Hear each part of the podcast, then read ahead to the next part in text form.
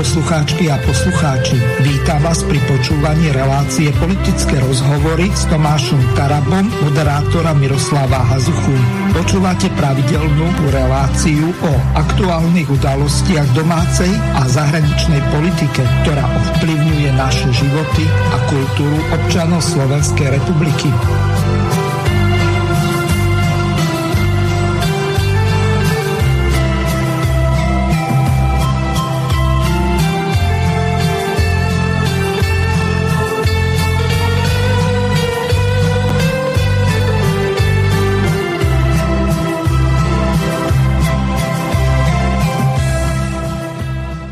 Vážené a milé poslucháčky a poslucháči, od mikrofónu vás zdraví Miroslav Hazucha, ktorý vás bude sprevádzať reláciou politické rozhovory s Tomášom Tarabom.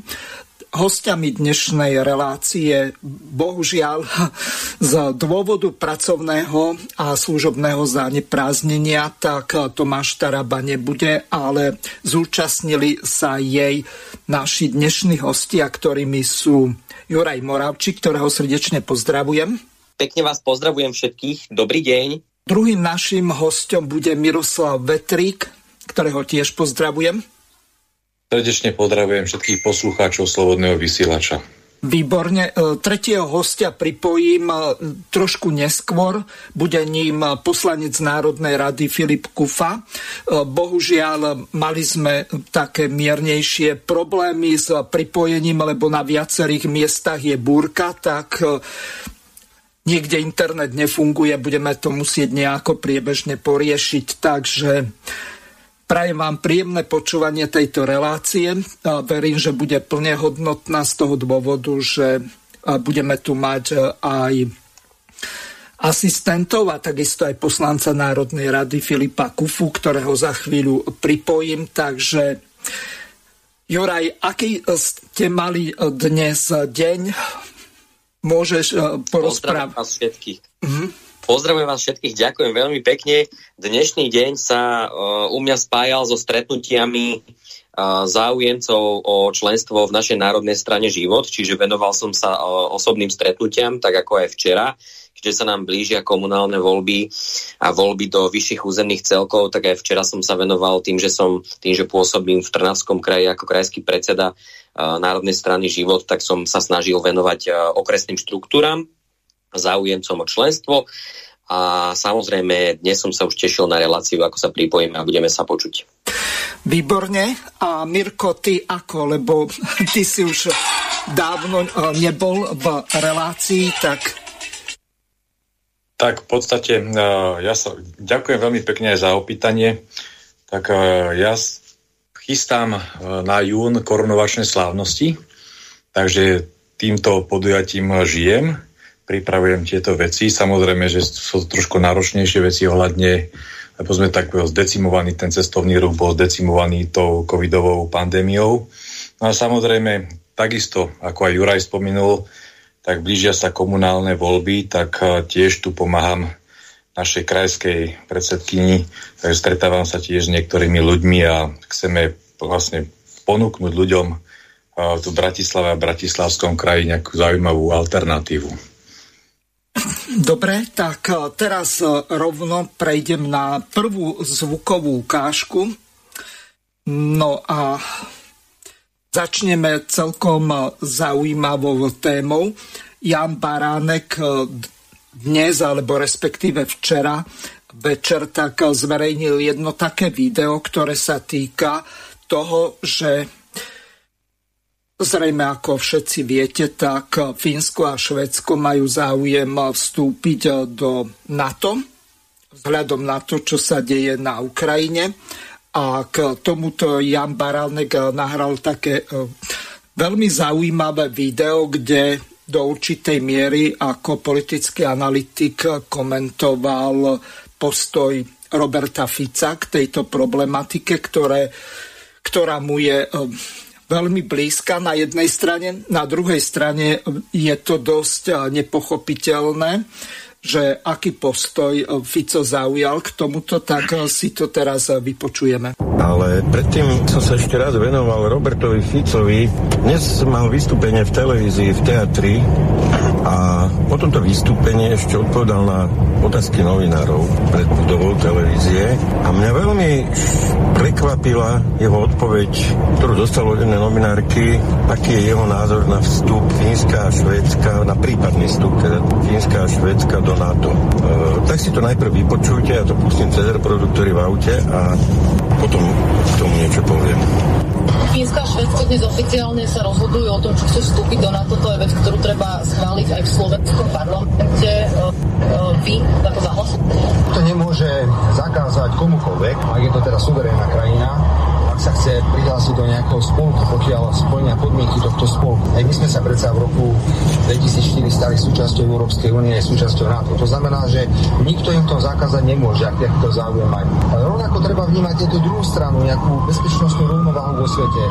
Treba sa pýtať, že či to pomôže alebo nepomôže. Viete, Macedónsko je členským štátom NATO. Asi áno. Macedónsko je členským štátom NATO. NATO. NATO by sa malo rozširovať do krajiny, ktoré zabezpečia vyššiu mieru bezpečnosti z Euroatlantickej aliancie. Tak čím to Slovensko, tak poďme teda na Slovensko. Slovensko je členským štátom NATO. Čím sme my s týma troma lietadlami a 20 tankami pomohli zvýšeniu bezpečnosti NATO? To je viac politická otázka ako bezpečnostná otázka. Takže ak sa rozhodnú Švédi, Fíni do NATO, nikto by im to nemal brániť. Ale súčasne to bude výhodná a dobrá pozícia, aby sme otvorene hovorili o bezpečnostnej politike vo svete, čo sa tu preboha deje na svete, mene nejakých hodnot sa tu bojuje, o čo sa vlastne e, momentálne jeme všetci, preto smer sociálna demokracia s pochopením zoberie záujem Švedska a Fínska, ak sa prihlásia a budú chcieť súhlas e, Národnej rady Slovenskej republiky. Ale odsúhlasíte ho? Alebo sa ešte rozhodnete? Alebo... Nie, nie, opakujem ešte raz. Každá krajina, ktorá sa hlási do NATO, tam môže ísť a my opakujeme, nech tam idú, ale to bude priestor, tá diskusia v parlamente, aby sme otvorene hovorili o svetovej bezpečnostnej politike. My bráni nemáme dôvod Švedsku a Fínsku sú, no nech tam idú. Ja, môže povedať. Ja mám ešte jednu otázku, keď No, dobre ste počuli, nemajú dôvod brániť a nech tam idú. Fínsko a Švedsko. No, ja, ja som rád, keď sú politici kompatibilní sami so sebou. Uh, toto vyjadrenie Roberta Fica je pre mňa absolútne nepochopiteľné. Teraz prosím vás, múdrelanti, držte sa tých múdrych komentárov. My sme to vedeli, Fico je oportunista a tak ďalej a tak ďalej. Uh, pokiaľ ste neboli teda prekvapení tým, čo povedal, lebo ja keď zoberiem do úvahy jeho vyjadrenia od začiatku pádu ruských vojsk na Ukrajinu, keď zoberiem do úvahy ďalšie vyjadrenia, tak e, ja som až šokovaný z tohto, čo povedal. Zaramcujme to trochu, prosím vás pekne, v rámci Európy minimálne, toto jeho vyjadrenie. Vstup Fínska by znamenal, do NATO samozrejme, by znamenal, že Rusko bude mať zrazu, myslím, ja neviem teraz to z hlavy presne vyrátať, ale zhruba dvojnásobnú hranicu z NATO. Neviem, čo tam chce robiť Švédsko, ktoré ktoré je už dlhodobo neutrálnou krajinou, bolo tak aj počas druhej svetovej vojny napríklad, keď Švédi zo svojej neutrality len a len ťažili a dobre na tom zarobili v končnom dôsledku. Však e, predávali vtedy komodity aj jednej, aj druhej strane, e, dokonca Nemcom viac ako spojencom, lebo Nemcom sa báli a napríklad dodávali im e, železnú rudu. Takže ja nerozumiem dosť dobre tomu, čoho sa tie krajiny boja. Ako boja sa nejaké ruské rozpínavosti, pričom v poriadku, pričom ale zoberme si, zoberme si teraz to vyjadrenie Putina z decembra minulého roka, kde Putin jasne hovoril o tom, že chce, nas, chce ten stav vrátiť e, dozadu po rozšírenie NATO o východné Nemecko. To, to, to sa samozrejme udialo tým zjednotením Nemecka. Hej. No len Fínsko ani vtedy nebolo členom NATO, ani nekandidovalo do NATO. O Fínsku sa vôbec, ale vôbec nikdy a nikde nehovorilo. Ani o Švedsku. O Švedsku až ani nehovoríme. Fínsko sa nespomínalo ani v decembri minulého roku, vôbec, vôbec ani od Krymsk, od, od, od keď, keď už teda sme pri tom, od e, času, kedy e, š, e, zobrali Rusy Krym, nikdy nebola reč o, o Fínsku. Naopak, e, vždy zo, zo strany Ruska bola reč o tom, aby sa tie dohody z Malty dodržiavali, ktoré uzavrel Gorbačov s Bušom starším, o ktorých potom, ktoré boli teda upresňované v prebehu 90. rokov a na to sú písomné dô, dôkazy, aj keď tieto dohody boli ústne. Takže zo strany Putina išlo viac menej len o to, že chcel sa vrátiť tomu stavu, ktorý bol dohodnutý na Malte. Určite tá požiadavka v decembri minulého roka už z jeho strany bola viac menej nerealistická No tak sme si to vtedy interpretovali a Putin ju z nášho uhla pohľadu takýmto spôsobom nastolí iba preto, aby mal z čoho zlaviť potom. Hej.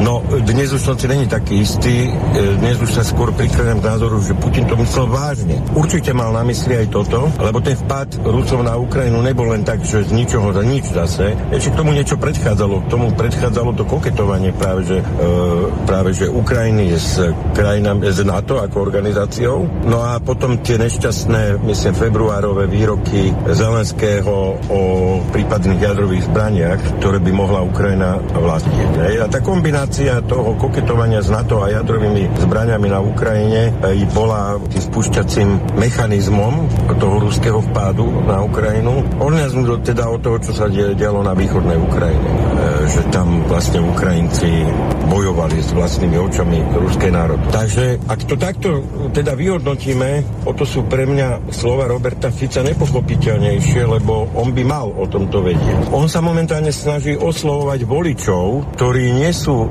orientovaní príliš probruselsky, ale najmä nie sú vôbec orientovaní pro NATO, poviem to takto, hej. A tu na, preto som povedal, nie je kompatibilný sám so sebou, lebo celá jeho retorika e, v posledných týždňoch a mesiacoch je o tom, že treba dbať na záujmy Slovenska.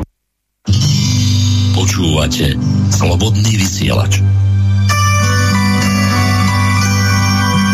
Rádio, ktoré vás spája. Takže Prvú ukážku máme za sebou. Teraz e, sa spýtam Filipa Kufu, že počujeme sa, Filip? No, ja ťa počujem. Ty ma počuješ? Áno. Dobre, e, takže spojenie nám funguje. Poprosím poslucháčov, aby e, nám nevolali, lebo Filipa mám na telefóne momentálne. Takže Filip, Počul si zvukovú ukážku, môžeš eh, pozdraviť našich eh, poslucháčov a potom sa ťa spýtam, alebo eh, už teraz sa ťa spýtam, aký postoj má strana Život, národná strana k vstupu týchto krajín či už Fínska alebo Švedska do NATO. Veľmi dobre vieme, že Slovensko je členom NATO členov NATO je 30. Posledná členská krajina, ktorá sa pripojila, bolo Severné Macedónsko. Takže nech sa páči, má slovo. Môžeš pozdraviť poslucháčov a až v ďalšej časti prejdeme na tú tvoju tému, kde sa budeme venovať environmentálnej oblasti, v ktorej si dobrý a ktorej sa venuješ, či už ochrana zvierat alebo našich lesov a tak ďalej. No, nech sa páči. Pozdravujem všetkých poslucháčov. E, no tú ukážku som e, počul od určitej časti, ako sa nám vlastne podarilo spojiť. Áno. Ale však e, spýtal si sa jasne a krátko na to odpoviem. Mali by oni zachovať svoju neutralitu. Hej. Teraz to je také moderné, že všetci robia bu, bu, bu a myslím si, že, že to robia tak trošku uh, tak politicky, aj Fínsko, aj Švédsko. Hej. Skôr, skôr to vnímam ja ako nejaký symbol alebo gesto. Uh, tej súčasnej doby, čo sa deje, ale hovorím, ten náš názor je, že mali by zostať mimo hm? Severoatlantickej aliancie. Dobre. Spýtam sa aj ďalších našich hostí, Juraja, takisto Mirka Vetrika. Juraj, tvoj názor na vstup Fínska a Švedska? Pozdravujem vás. Uh, ja sa stotožňujem plne uh, s tým, čo povedal aj uh, Filip Kufa, podpredseda Národnej strany Život. Uh, jednoducho Fínsko a Švedsko by mali naozaj pozerať na geopolitiku v širšom kontexte, vo svetovom kontexte a jednak aj v historickom kontexte. A samozrejme môžem povedať, e, že ako sa, ako sa hovorí, teda pacta sum servanda, v zmluvy sa majú dodržiavať. Uh, určite nevedie, nevedie dobrému výsledku to, keď nejakým spôsobom sa porušujú zmluvné dohody a podobné záležitosti vedie to k eskalácii sporov, čiže preto si myslím, že Švedsko a Fínsko by mali byť v tomto kontexte mm, obozretné v tom zmysle, že by si mali zachovať svoju neutralitu. Uh-huh. No Mirko, a tvoj názor? No, no, keď sa pozrieme aj do tej histórie, tak vieme veľmi dobre, keď padol Berlínsky múr a keď sovietské vojska odišli z Československa, tak sa jasne deklarovalo, že NATO sa nebude rozširovať smerom na východ. A tam si myslím, že tam sa urobila veľká prvá vážna chyba, že malo sa dodržať to, čo bolo slúbené. A ďalšie rozširovanie NATO smerom uh, Fínsko a aj Švédsko pre mňa naozaj je nepripustné a nie je to dobré. Samozrejme, treba rešpektovať aj ich slobodný, slobodný postoj a slobodný názor. A sú to suverénne krajiny, nemôžeme ich nútiť, aby nestúpili alebo im zakazovať, aby nepožiadali. Ale samozrejme tu treba zohľadňovať, ako aj moji predrečníci, kolegovia povedali, tý širší kolektívny rozmer bezpečnosti. Na to predovšetkým by malo byť obrannou zložkou. Hej, to znamená, malo by pomáhať a zabezpečovať obranný schopnosť všetkých tých členských krajín, ktoré, ktoré sú súčasťou tohto, tohto zoskupenia a nemala by predstavovať žiadnu nejakú hrozbu, agresivitu voči ostatným e, krajinám. Ako to napríklad vidíme na Ukrajine, že kde naozaj tá hrozba, že Ukrajina by mohla potenciálne ohrozovať alebo e, záujmy Ruska, tak e, to, je, to, je ne, to je jednoducho nepripustné. Takže ešte raz tu by som chcel zdôrazniť, že naozaj my ako strana život my sme povedali, že áno, my potrebujeme byť nejakým spôsobom ukotvení v bezpečnostných štruktúrach, ale predovšetkým chceme vplývať na to, aby to boli obrané, hej, aby to bolo obrané zo skupenie, nie agresívne, útočné. Ako sa teraz na to podľa mňa profiluje. Dobre, mám tu pripravenú ďalšiu ukážku.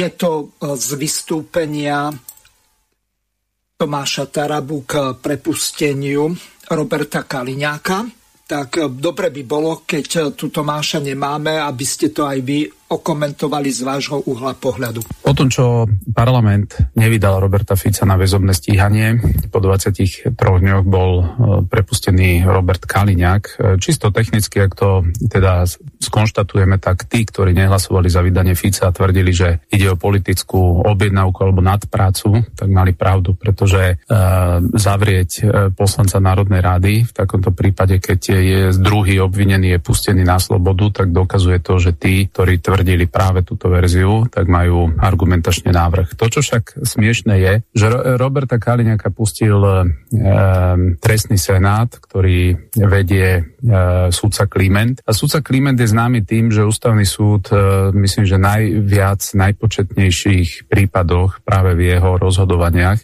konštatuje porušovanie základných ľudských práv. A práve to, že Kliment pustil, e, pustil Kaliňáka, tak sa argumentuje, že veď, e, čo to je za prenasledovanie opozície, keď e, súdca pustí tak exponovanú osobu, ako je Robert Kaliňák. Ja som presvedčený o tom, že e, Kliment nemal veľmi na výber, pretože rozhodnutia ústavného súdu za uplynulý rok sú dosť jasné. Myslím, že v 16 prípadoch sa konštatuje porušenie ľudských práv pri týchto vyšetrovacích metodách. Ak existujú najväčšie zločiny, ktoré sú chránené aj dohovorom e, Organizácie spojených národov, tak sú to zločiny proti ľudskosti. Práve pri takýchto zločinoch sa ide častokrát až do rozhodnutia, že sa zriadujú rôzne medzinárodné súdy, ktoré nezávisle majú preskúmať mieru porušovania týchto ľudských práv. A to, že na Slovensku existuje e, najvyšší súd, ktorý v 16 prípadoch porušil ľudské práva iba za minulý rok, je už nie na smiech, ale je to konštatovanie, že štát tu rozdal pečiatky ľuďom, ktorí môžu normálne pod hlavičkou štátu porušovať základné ľudské práva. A my ako politická reprezentácia sa pomaly tvárime, že, že je to normálne, že môže sa to diať, že v podstate je to systém. Lebo oni fungujú asi tak, že oni niekoho zavrú, možno už v čase, kedy oni rozhodujú o tom, vedia, že to je celé protiústavné, že to porušuje chartu OSN. Oni ho zavrú na pol roka, na tri štvrte roka, tam ho držia. To boli tie prípady, kedy niekoho dajú do vyšetrovacej väzby a tvária sa, že dva úkony za mesiac je úplne primerané tomu, že oni vlastne tam niekoho len tak držia. No a potom po tri štvrte roku, alebo po roku, alebo potom po neviem akom období, keď ústavný súd vám dá zapravdu, že boli ste tam e, nezákonne, tak dostanete odškodné, ja neviem, 650 eur. A následne a následne vás prepustia a povedia vám, vyslovene sa vám smejú do tvare a povedia vám, veď toto je dôkaz toho, že systém funguje. Veď systém funguje, veď pozrite sa, ústavný súd vás pustil. No a môžem vás uistiť, že aj v radoch už e, koaličných poslancov, ktorí ešte majú nejakú chrbtovú kosť a ktorí už sa pri tomto odmietajú podielať, nastáva už taká,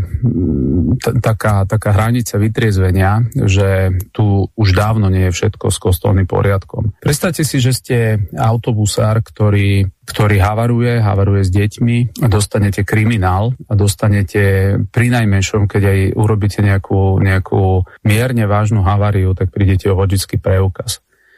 Ak ste súdca, to je asi jediné povolenie, povolanie na e, Zemi, ale teda e, skôr na Slovensku, kde vy nemáte de facto žiaden postih za tie najväčšie zločiny, ktoré môžete spáchať. Vy niekomu pošľapate jeho ľudské práva a vy z toho nič nemáte. Vy môžete na druhý deň urobiť to isté niekomu inému. Takto to tu funguje a tí, ktorí vyhrali voľby a tvárili sa, že treba vyhrať voľby práve preto, lebo treba prinavrátiť ľuďom dôveru v justíciu, tak sa pýtam, ako takú dôveru v justíciu. Chce táto vládna moc nádobudnúť, keď ľudia tu vidia, že pri 16 prípadoch najvyšší súd porušuje ľudské práva. Veď to je taká ohavnosť, to je systém, to už nie je, že náhoda, to je systém. A práve v tento systém teda sa teraz chváli, že veď systém funguje, lebo Kaliňák bol pustený. No ja si myslím, že Kaliňák bol pustený len z jedného dôvodu, že keď oni videli, že Fica nedostali, tak uh, už bolo pre nich buď absolútne bezvýznamné alebo nelogické, aby tam držali iba Kaliňáka, pretože ťažko, ťažko sa to dá odôvodniť. Takže už keď videli, že jedno im nevyšlo, no tak zrazu povedia, že Kaliňák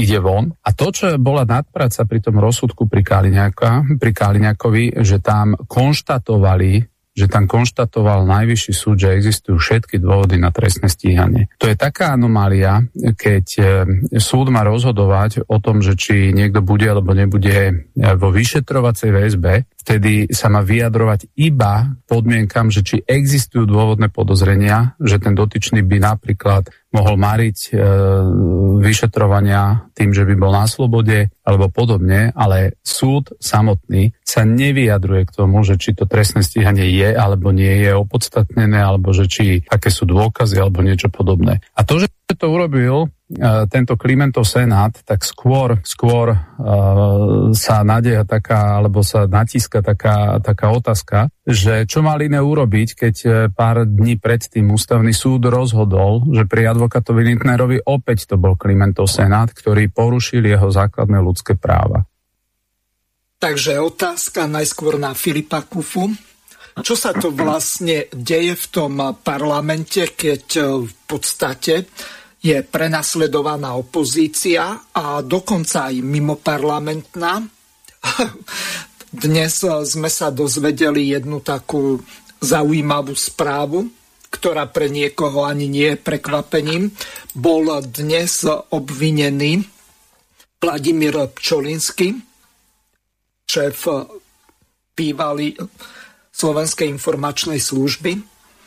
Takže oni si idú aj navzájom po krku dokonca ja si pamätám, že Vlado Pčolinský bol prvý pri e, Lipšicovej autonehode, kde na prechode zabil človeka.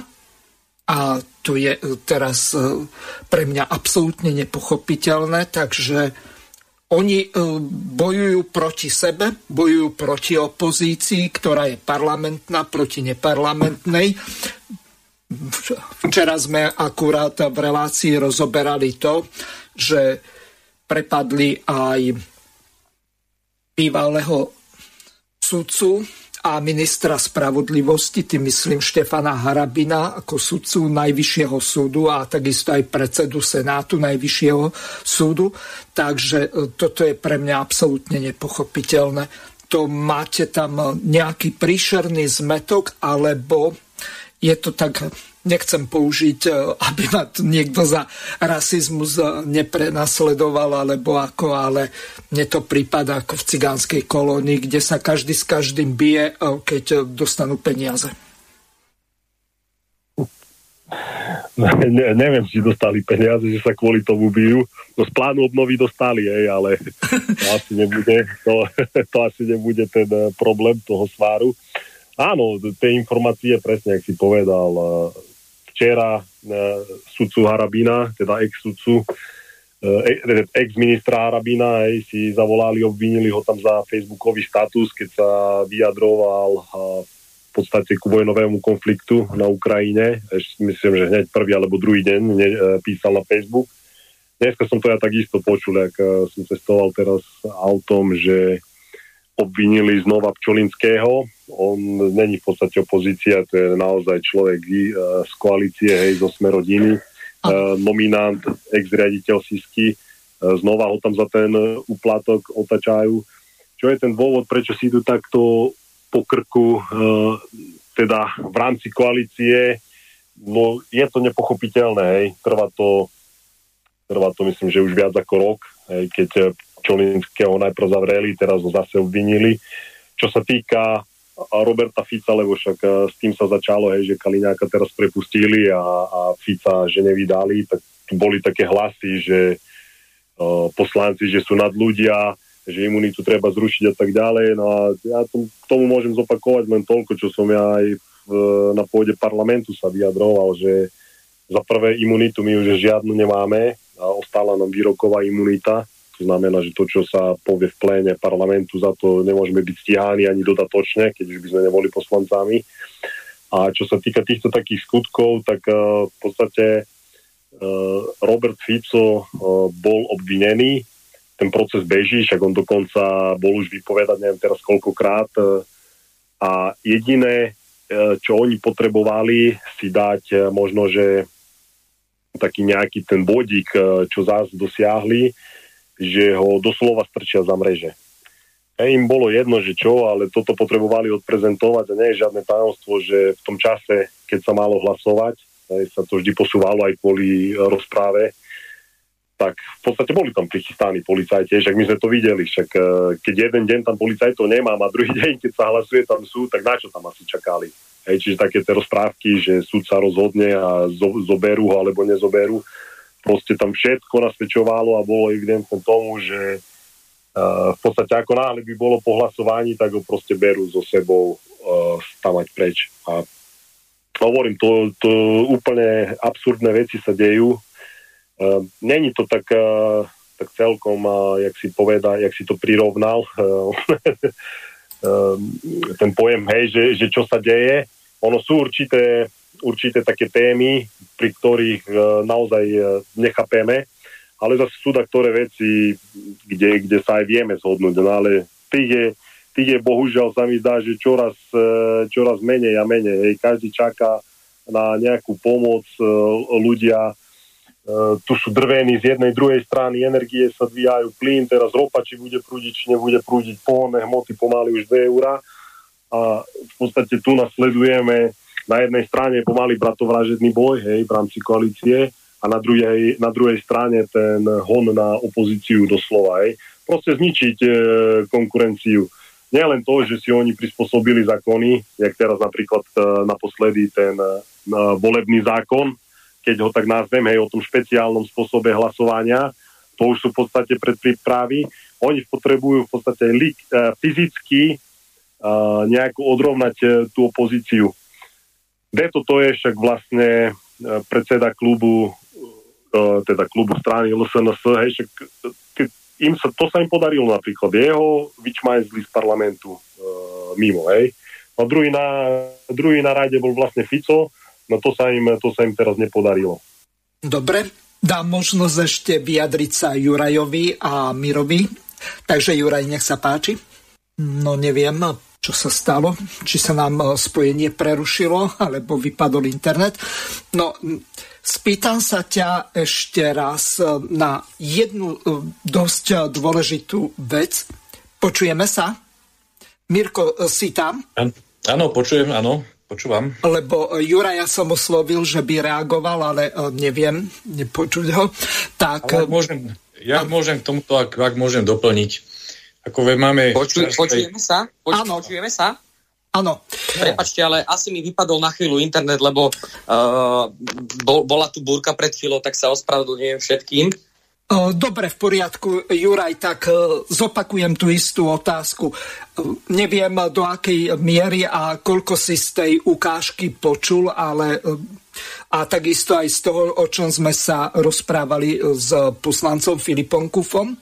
Ale ide o to, že v podstate prenasleduje sa opozícia, E, či už parlamentná alebo neparlamentná a do určitej miery sa ide po krku aj koaličnému partnerovi Sme rodina. To znamená, e, tam je napríklad e, dnes bol obvinený bývalý šéf Sisky ako nominant Sme rodina Vladimír Pčolinsky a ano. takisto aj tuším, že Borgula sa volá ten ich e, poslanec, e, ktorý má byť e, tiež obvinený, tak aj to bol možno jeden z dôvodov, že prečo nehlasovali poslanci Sme rodina za vydanie Roberta Fica. A vy ste tam priamo v parlamente obaja, ty aj Mirko, tak ste asistenti, takže zdržiavate sa v Národnej rade pomerne dosť, tak by ma a zrejme aj našich poslucháčov zaujímalo to, že ako vy vlastne vnímate to zákulisie, o ktorom naši poslucháči a takisto bežní občania Slovenskej republiky ako voliči, tak nemajú ani páru, či ako by som to povedal. Čiže um, žiadne také uh, bližšie informácie.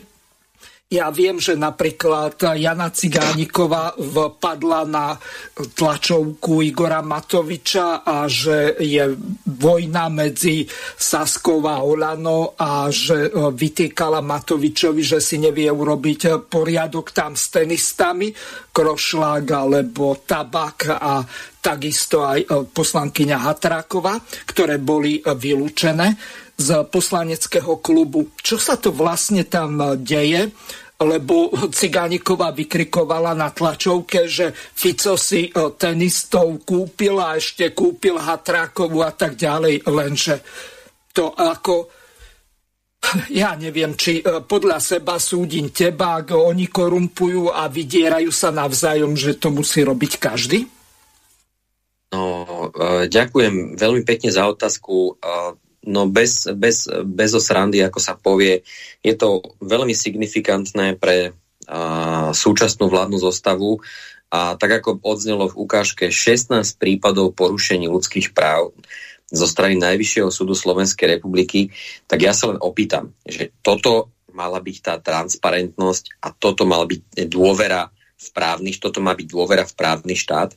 Ja si myslím, že je to bezprecedentné a toto, čo vidíme, čo sa deje či je to zákulisne, alebo uh, to vyplávalo na povrch, tak vyplavuje to len samé bahno a ukazuje to, že tie vzťahy medzi tými koaličnými partnermi sú, myslím si, že veľmi napäté, že sa vzájomne, uh, vychádza mi z toho, je to môj osobný názor, že sa vzájomne vydierajú a teda, že toto vôbec, vôbec nie je známka toho, že by tu fungoval právny štát a mali by sme mať dôveru v právny štát. Myslím si, že sa jednoducho tu robí nadpráca, zo strany zainteresovaných inštitúcií sa tu robí nadpráca, ktorá má viesť k nejakému uh, vytlkaniu politického marketingu jednej vládnej strany uh, s tým, že um, jednoducho uh, upínajú sa k tomu, že, že sa tu porušujú ľudské práva v rozhodnutí orgánov činných v trestnom konaní a v rozhodnutí súdov, čo sa teda ukazuje, teda, že uh, nedostatok dôkazov a, a podobne a presne človek si z toho môže len myslieť, že sa vzájomne v rámci koalície vydierajú. Takže je to obraz, obraz toho, čo momentálne v, aké, v akom stave je teda ten právny štát na Slovensku a, a transparentnosť, o, o ktorej teda najväčšia vládna strana hovorila najviac pred voľbami.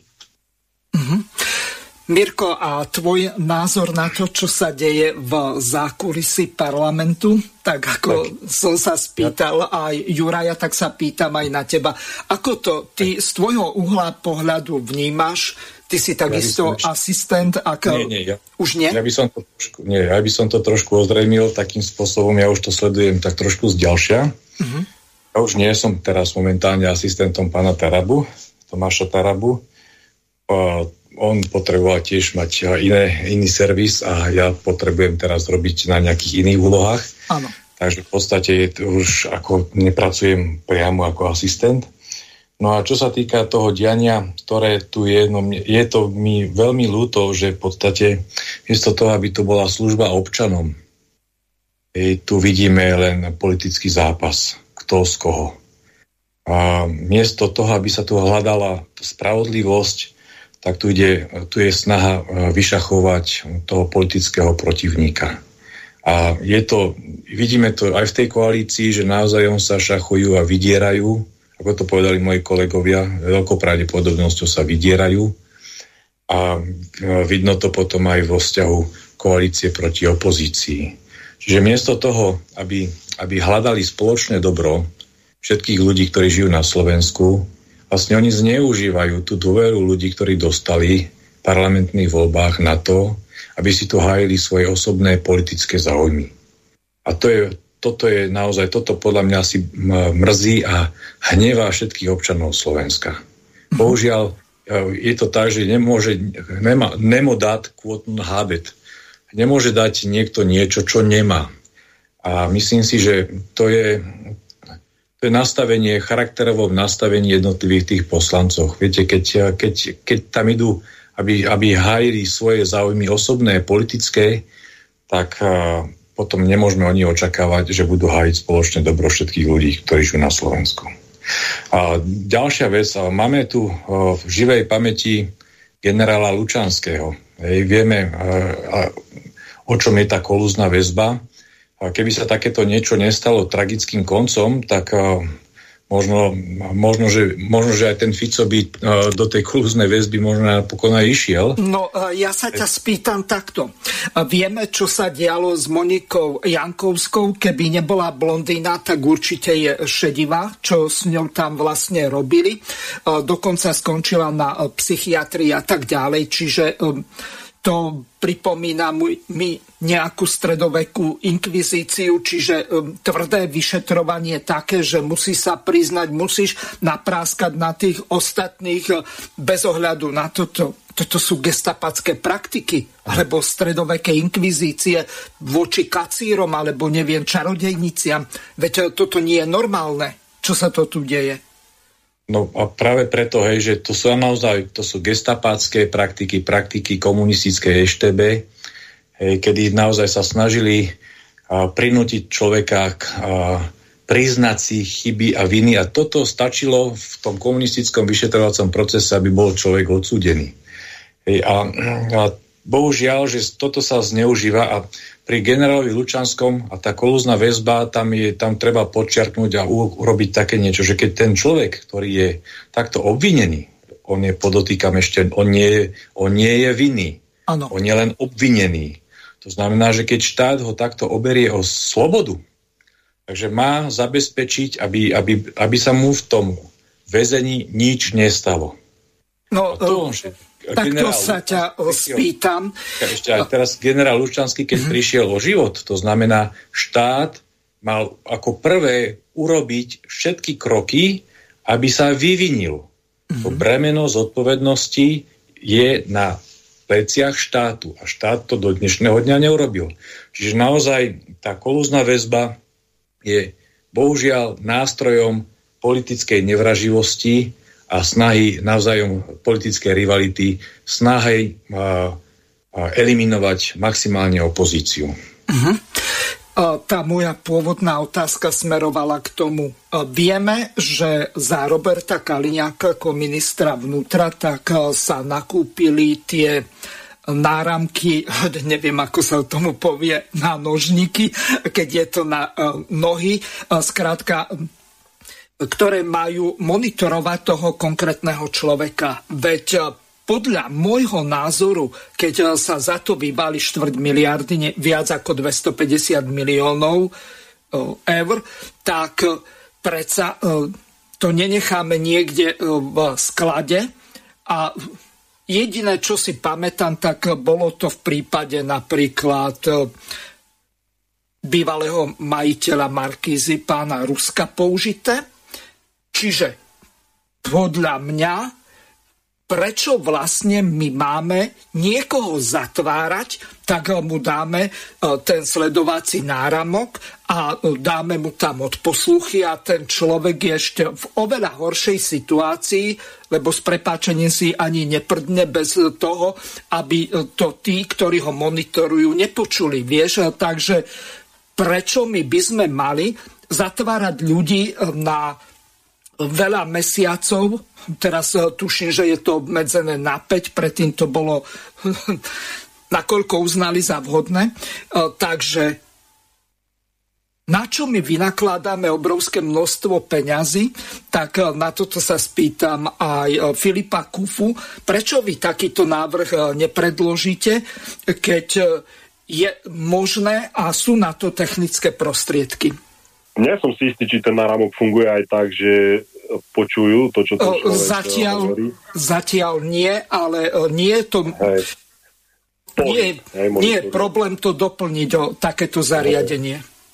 No, keď si sa pýtal, že či ho dať alebo nedať, tak oni vlastne Roberta Fica chceli zobrať kvôli tomu, že nemá ovplyvňovať svetkov. E, to bolo tiež také, taká smiešná situácia keď na ňo vyťahli, koľko to mala taká za 7 rokov, z 7 rokov, či koľko to trvalo, hej, tam dali za daňové, telekomunikačné uh, a bankové tajomstvo, hej, keď vlastne vyťahli na kísku, uh, že je daňový podvodník. A teraz sa pýtam, akože, akých svetkov on mal vplyvňovať a v čom. Hej, a, a vlastne aj na Matoviča v tom čase vyťahli tiež uh, s tými daňami. No tak to je, to je, celé to bolo naozaj také smiešne. Tie monitorovacie narámky, prečo sa e, kúpili a prečo sa vyhodili peniaze, vieš, ono tých peňazí e, sa vyhadzuje fú, asi vo všetkých rezortoch. To by sme tam vedeli nájsť kade tade, e, kde sa to vyhadzuje, takže ma to neprekvapuje ani tu v tomto prípade, keď je nakúpené technické vybavenie a v konečnom dôsledku sa nevyužíva tak, ako by sa mohlo čo, čo sa týka nejakých navrhov zákonov, není problém, môžeme to dávať aj jak na bežiacom páse.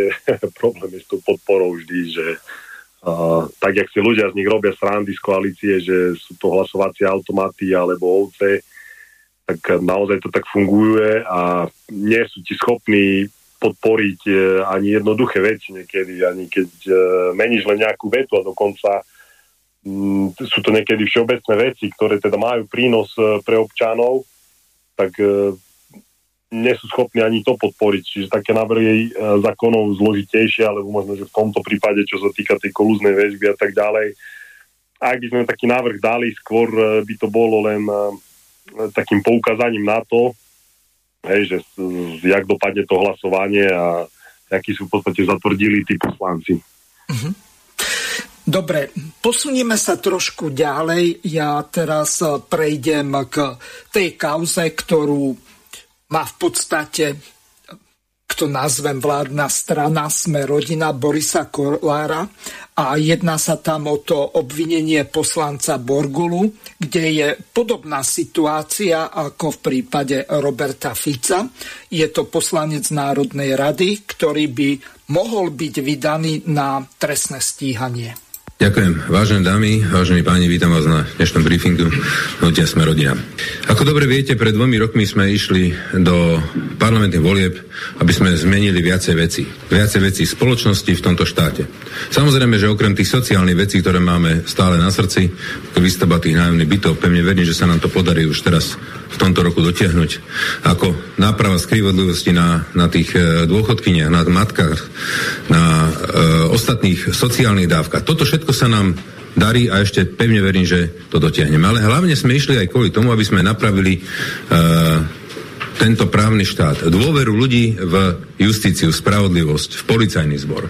Čo sme boli svetkami za minulých vlád uh, Roberta Fica? Že tu nám pár s bojníkom unieslo celú spravodlivosť. Ano?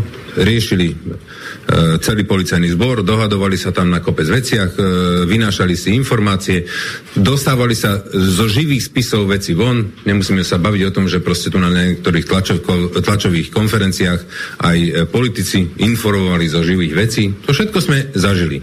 Zažili sme a dneska sú už na to aj dôkazy, že vrcholoví funkcionári štátu, či policajného zboru, policie, KUFSu a ja neviem čo, všetkého možného, proste mali informácie a zneužívali ich nielen na to, aby diskreditovali e, opozíciu, opozíciu alebo opozičných politikov, dokonca prezidenta, tak e, to zneužívali a vydierali podnikateľov.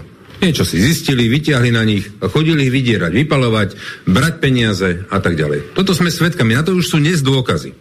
A toto sme chceli zmeniť, preto sme išli do tej politiky, preto sme vstúpili aj do tejto koalície. A ja sa pýtam, čo sa zmenilo o dva roky? Dva roky prešli a ja sa pýtam, čo sa zmenilo na tom. Všetci dobre tu sedíte a viete, že mali obviniť e, našeho poslanca Martina Borgulu. Celé hnutie sme rodina za ním stojí. To chcem na začiatok povedať. Mali ho obviniť, viete o tom vy. Dokonca policajný prezident si dovolil povedať v priamom prenose v televízii, že bude obvinený poslanec Národnej rady. Odkiaľ to on môže vedieť, sa pýtam. Vy to viete. Vy to dokonca máte uznesenie. Ale viete, kto to uznesenie nemá? Ten, ktorý má byť obvinený. Dodnes nemá uznesenie. Ja sa pýtam, toto je návrat právneho štátu? Toto je to, čo sme chceli urobiť za dva roky?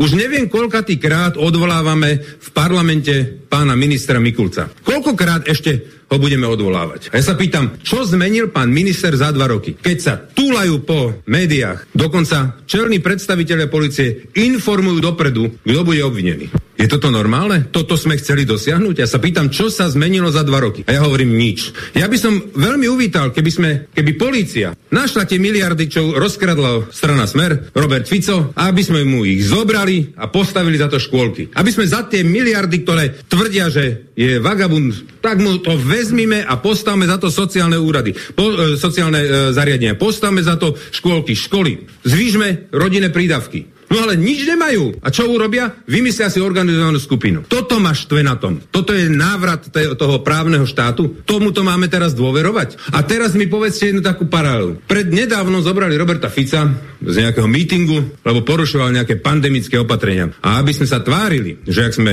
na všetky strany rovnakí, tak zoberú ešte šéfa záchranárov. No veľmi trapné. A teraz, aby náhodou Robert Fico nemohol vykrikovať, že to je útok proti opozícii, no tak spravíme aj tak nejaký útok, že to aj do našich radov ide. Toto je ten právny návrat štátu? Máme mu dôverovať? Asi nie. Ja by som teraz odozdal slovo našemu poslancovi Martinovi Borgu, lebo toto není nový prípad. To je starý, ale on vám povie, však bol tam v roli obvineného, eh, poškodeného, eh, bol vypalovaný. A zrazu sa hodí aby sme si tu vyvážili ten spravodlivý boj, tak aj niečo na ňu. Ja čakám, že konečne tá policia zoberete miliardy tomu Ficovi a že ho zavre za tie miliardy. Ale nič zatiaľ neurobila. Len hlúposti a tu na to budeme musieť teraz preberať. No, no mám taký dojem, ako keby sme rodina bola opozičnou stranou, alebo si tam chlapci robia zle ako na pieskovisku, alebo ja toto tomuto vôbec nerozumiem, ako vôbec sa za takýchto okolností dá vládnuť. Takže Filip, čo sa tam vlastne deje? Je to tvoj kolega Borgula, tak ako to tam vyzerá ohľadom toho jeho vydania na trestné stíhanie? Dopadne to podobne ako s Ficom? Čo predpokladáš? Tak, tak sme rodina není opozičná strana, ale nezahlasovali im za veľké reformy, im nepodporili, tak možno je, to aj takto revančujú naspäť. Nesúhlasím s Borisom Kolárom, čo povedal, že za dva roky sa nič nezmenilo v policii. Podľa mňa sa zmenilo a to k horšiemu, k oveľa horšiemu, proste to, čo sa tu deje dneska, tak si myslím, že pred dvoma rokmi a v minulosti to tu nebolo v takom eh, rozsahu. Jednu vec som ešte zabudol povedať na margo toho vydávania poslanca na väzobné stíhanie. Uh, bol tam obvinený, ste, tu, tu aj Boris Kolár teraz znova povedal, za um, no, zosnovanie organizovanej zločineckej skupiny a tá kauza uh, bola očistec uh, a teraz my sme mali schôdzu v utajenom režime, ako tie informácie sú už vonku, takže to, čo tu poviem, to už bolo aj tak v médiách odkomunikované. Áno. Ale tá kauza očistec je jedna zo štyroch kauz, kde vystupovali uh, tí tzv. profesionálni udavači, alebo možno ľudia to skôr poznajú pod pojomom kajúčníci. Mm-hmm. A Siska zadokumentovala uh, to, že oni krivo vypovedajú v tých kauzach. Je to zadokumentované, všetko sa dá použiť v tých trestných konaniach a nič sa nedeje. A toto my sme mali na schôdzi, ktorá bola už pred viac ako rokom, hej, lebo to sa uh, prezentovali tie informácie, keď my sme mali tú mimoriadnu v apríli, hej, tak oni museli mať spracované informácie už trocha skôr. A čo sa proste zmenilo? A po roku tu prídu s takou trápnou idiotinou, že oni v tejto kauze ho chcú vydať. No a čo sa týka uh, poslanca Borgulu, trestné stíhanie, uh, my toto my, jak poslanci, neovplyvňujeme, pretože to som vravel aj pri uh, Robertovi Ficovi, že on je trestne stíhaný a tam tie úkony normálne bežia. Jediné, čo my ako Národná rada musíme odsúhlasiť, keby ho chceli zobrať do VSB, neviem teraz, uh, zatiaľ som nezachytil, že by, že by jeho chceli teda zobrať do väzby, takže si myslím, že hlasovať uh, nejaké hlasovanie, čo sa týka poslanca Martina Borgulu nás nečaká. To, to, to si nemyslím. Mm-hmm.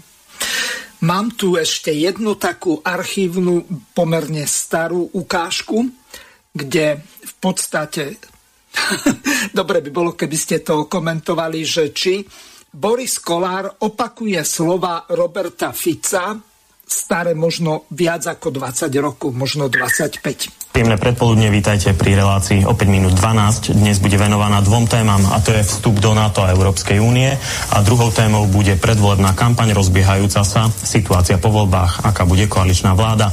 V štúdiu vítam ministra zahraničných vecí a podpredsedu SDKU Eduarda Kukana. Dobrý deň, prajem. Predsedu HZDS Vladimíra Mečiara. Príjemné poludne. A predsedu Smeru Roberta Fica. Dobrý deň. Dobrý deň páni všetkým. Pán Mečiar, o korupcii má morálne právo hovoriť ten, kto je čistý. Ja sa už veľmi teším na zákon o preukazovaní pôvodu majetku, ako budete vysvetľovať, kde ste vzali 41 miliónov korún na rekonštrukciu domu. Som rád, že ste tam postavili aj tenisový kurt, aj krytý bazén, bude z toho pekný sociálny domov. Ja som o tom presvedčený, že nie ste schopní preukázať ani korunu z toho majetku, čo momentálne máte. Denník sme zverejnil faktúry, že je to 41 miliónov 250 tisíc. Je to možné? Je to, nie je to možné. neviete? Ja neviem. Vy neviete o vlastných účtoch? Ja neviem, ja ich dneska nedisponujem nimi a nerobil som kontrolu týchto účtov. Pre mňa je to vec, ktorý sa vyjadrovať nebudem, pán redaktor. Môžeme ďalej. Zvyčajne viem, odkade mi prichádza každá tisíc korunáčka a je veľmi ťažko pochopiť, že niekto nevie povedať, skadiaľ prišlo 41 miliónov 250 tisíc korún. Pán Mečiar, Ale ja to viem, veď som to verejne vyhlásil pre Boha. V kancelárii ani, prezidenta som to verejne vyhlásil. Čo tu vyprávate? Ani raz ste jednoducho neposkytli žiadne vysvetlenie, ako mohol niekto, a ja som v štátnych službách ako vy, ja som od roku 1992, vy ste od roku 1990. Presne viem, aké príjmy majú predsedovia vlád, aké príjmy majú poslanci Národnej rady, ale môžem zagarantovať, že by som musel žiť ako korytnačka 250 rokov aby som v tejto štátnej službe zarobil toľko peniazí, o ktorých vy teraz hovoríte. E, dobrý deň, Michal Katuška, denník sme. Pán Fico, ja som prišiel sa vás pýtať e, v súvislosti s medializovanou informáciou, že ste sa presťahovali. Takže mňa by zaujímalo, že, že či, sa či to môžete nehambíte. potvrdiť, že ste sa presťahovali do bytu. Pán redaktor, viete čo, že sa nehambíte. Ja vám to poviem veľmi presne. Polovičku platu beriete od pána Haščaka, ktorý je obvinený z trestného činu prania špinavých peňazí a korupcie ani polovičku, pán Fico, ale moja otázka znela, či ste sa presťahovali. Je to možno 40%. Máme tu pokus o samovraždu. Máme tu pokus vlády, aby sme monitorovali ľudí cez SMS-ky. Máme tu brutálne policajné zásahy. Máme tu rozklad štátu. A vy sa ma pýtate na celospoločensky dôležitú tému, či som sa presťahovala, že kde býva. Čo vás je do toho, kde Takže čo vás je do toho, kde ja bývam a z čoho som to zaplatil, za čo si Ficov syn kúpil za hotové byt a tak ďalej. Čiže tu sa kradne, rozkráda, úroveň životná ide katastroficky dolu, všetko dražie šialene. Matovič nechce dať na nič a v tejto súvislosti sa za teba, Filip, spýtam a potom aj ostatných.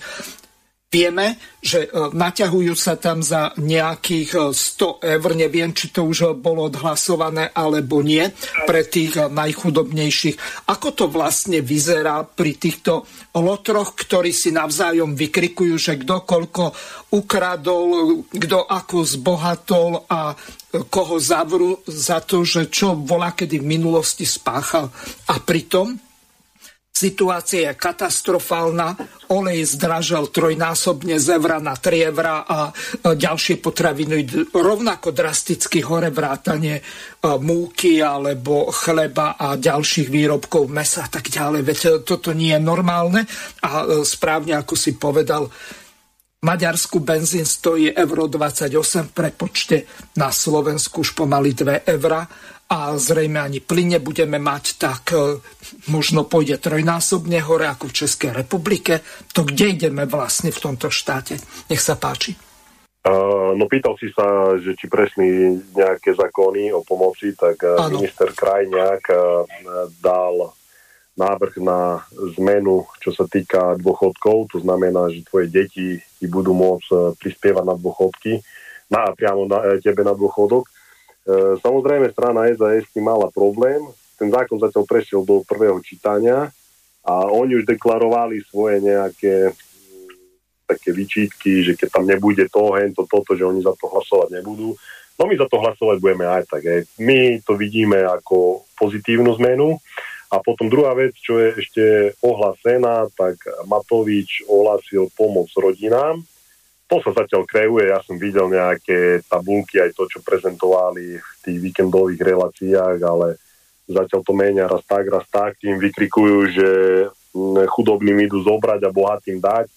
Oni to zase prezentujú ináč, čiže uvidíme, keď to príde vo finále uh, do Národnej rady, ale to je takisto pre nás e, v podstate taká téma bez ohľadu na to, že teraz my sme v opozícii a predkladá to koalícia.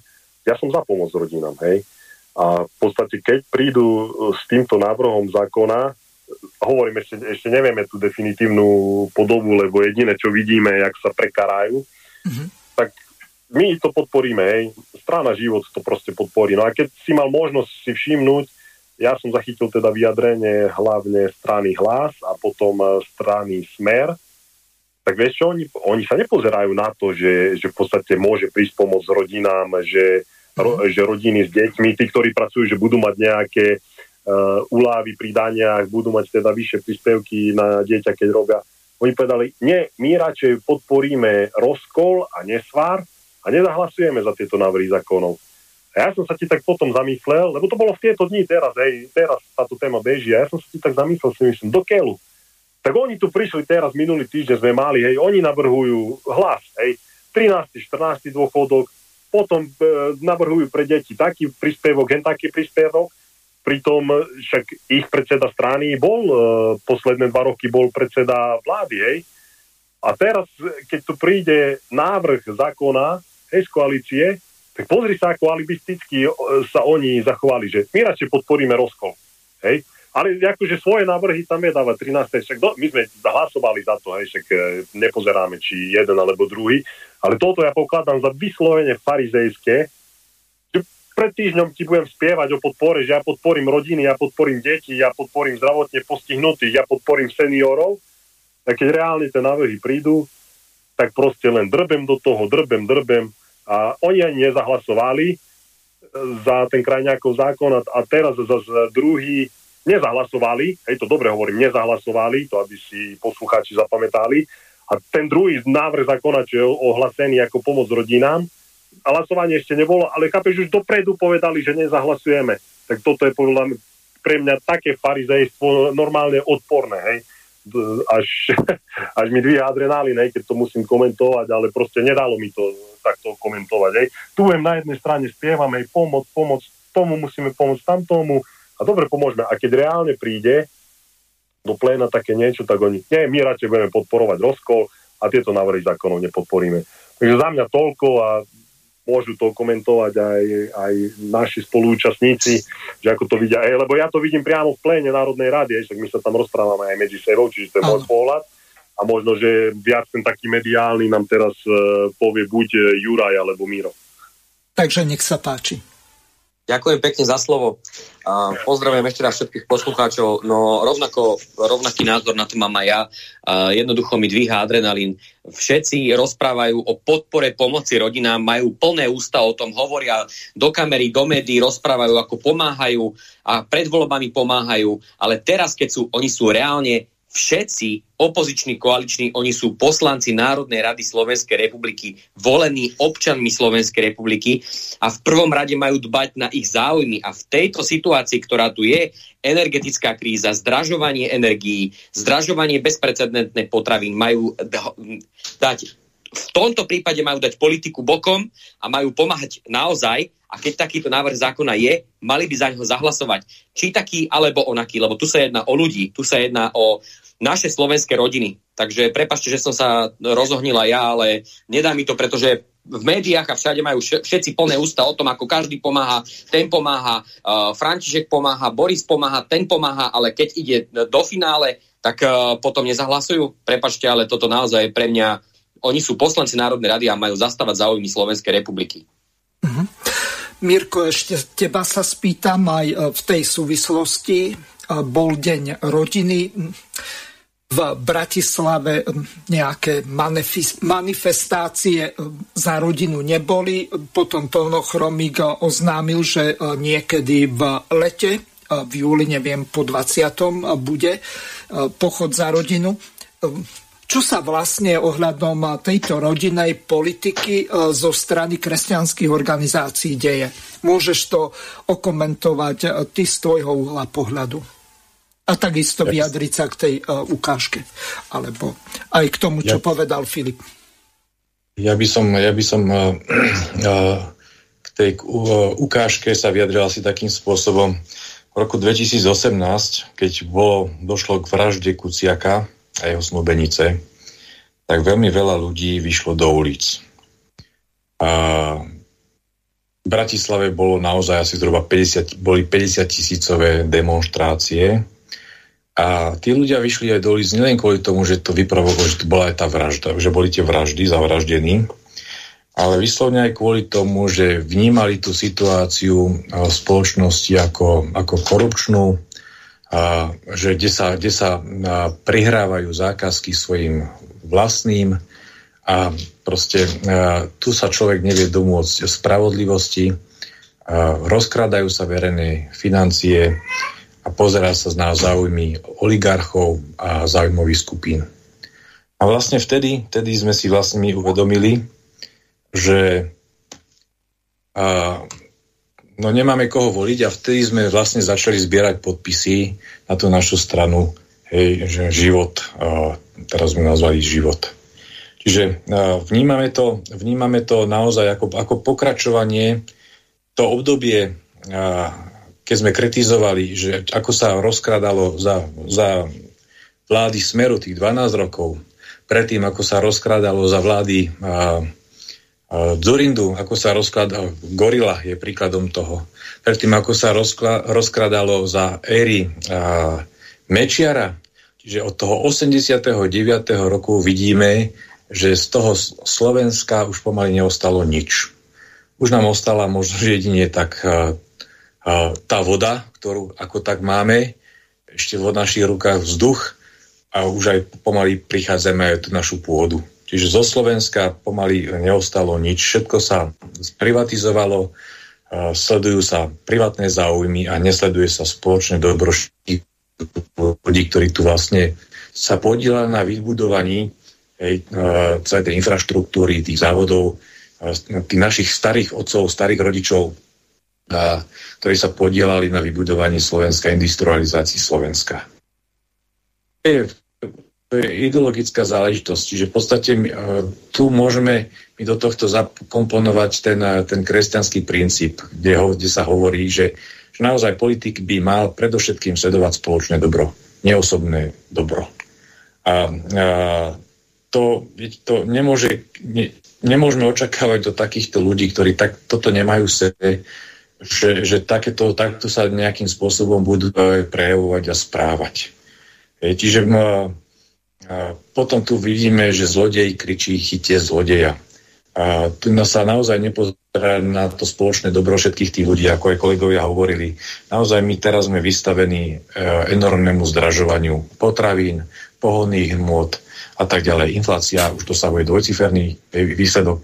To znamená, pomoc štátu je nulová, aj a miesto toho, aby naozaj riešili, hľadali, ako tým ľuďom uľahčiť život a vytvoriť im podmienky na dôstojné bývanie, oni tu riešia takéto zástupné témy a využívajú uh, mocenské boje len kvôli tomu, aby sa navzájom vyšachovali a upevnili si svoje pozície.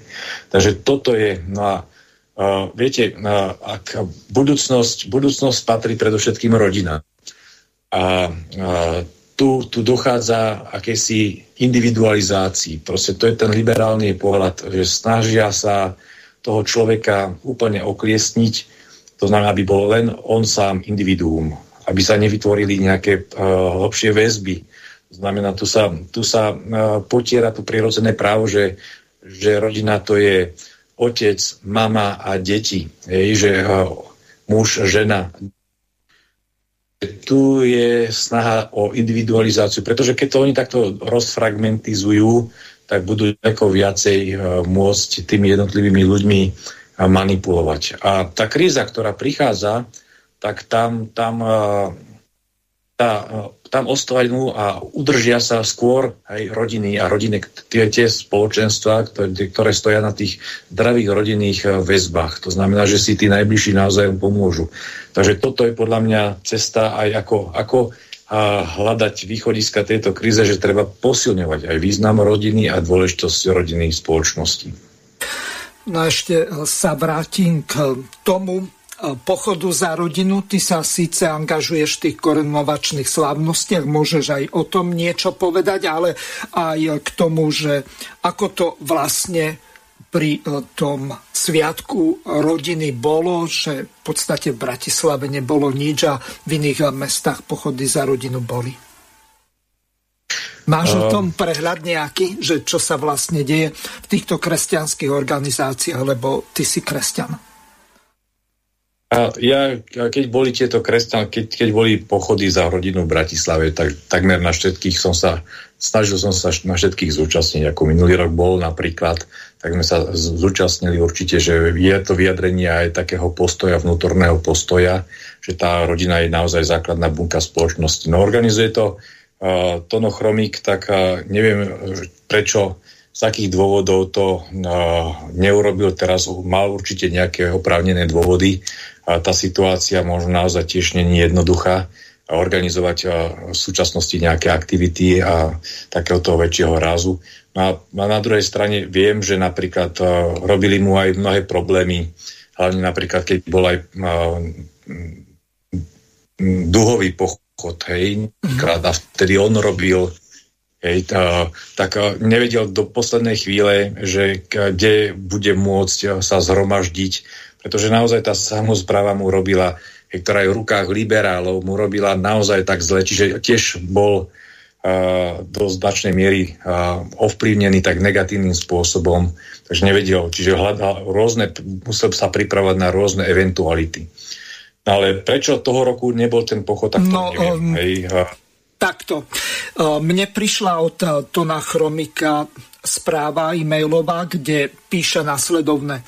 Milí priatelia, tak verím, že nádej v nás ešte nezomrela a práve vy ste medzi prvými, kto sa komu toto oznamujeme. Pochod hrdý za rodinu sa uskutoční 23. júla 2022 o 15. hodine na námestí Rudnajovom v Bratislave. Rátame s vami. Čiže um, toto je aktuálna informácia ohľadom toho, že čo vlastne sa uh, deje, o tom nevieme, ale uh, čo bude konkrétne o 15. hodine 20. 3.7.2022, tak je jasné, že bude pochod hrdý za rodinu organizovaný Alianciou za rodinu. Takže aspoň e, takýto krátky oznám, tak, že niečo také e, sa pripravuje, hoci... Ale... No, nech sa páči. Ale, ale tu je vlastne aj tá podstata taká, že aj prečo sme my napríklad zakladali tú politickú stranu. Tu boli rôzne také pochody. Pochod za život, ktorého sa zúčastnilo 100 tisíc ľudí. Hej, alebo v Košiciach. Ale aký, aký to prinieslo výsledok? Hej, a koľko ľudských životov sa podarilo zachrániť. Predovšetkým toto je vec politikov a je to politická téma. Ľudia môžu vyjadriť svoj postoj, názor. Áno, je to dobre, ale predovšetkým to treba sústrediť uh, silu a pozornosť na politických reprezentantov a ľudia naozaj skutočne budú hájiť život, čiže môže uh, politická strana Oľano. Tí sa tiež a hásili ku kresťanským hodnotám, ale, ale prečo napríklad neprešli tie antizáborské zákony, ktoré podporujú ochranu života? No to je, to je na hambu.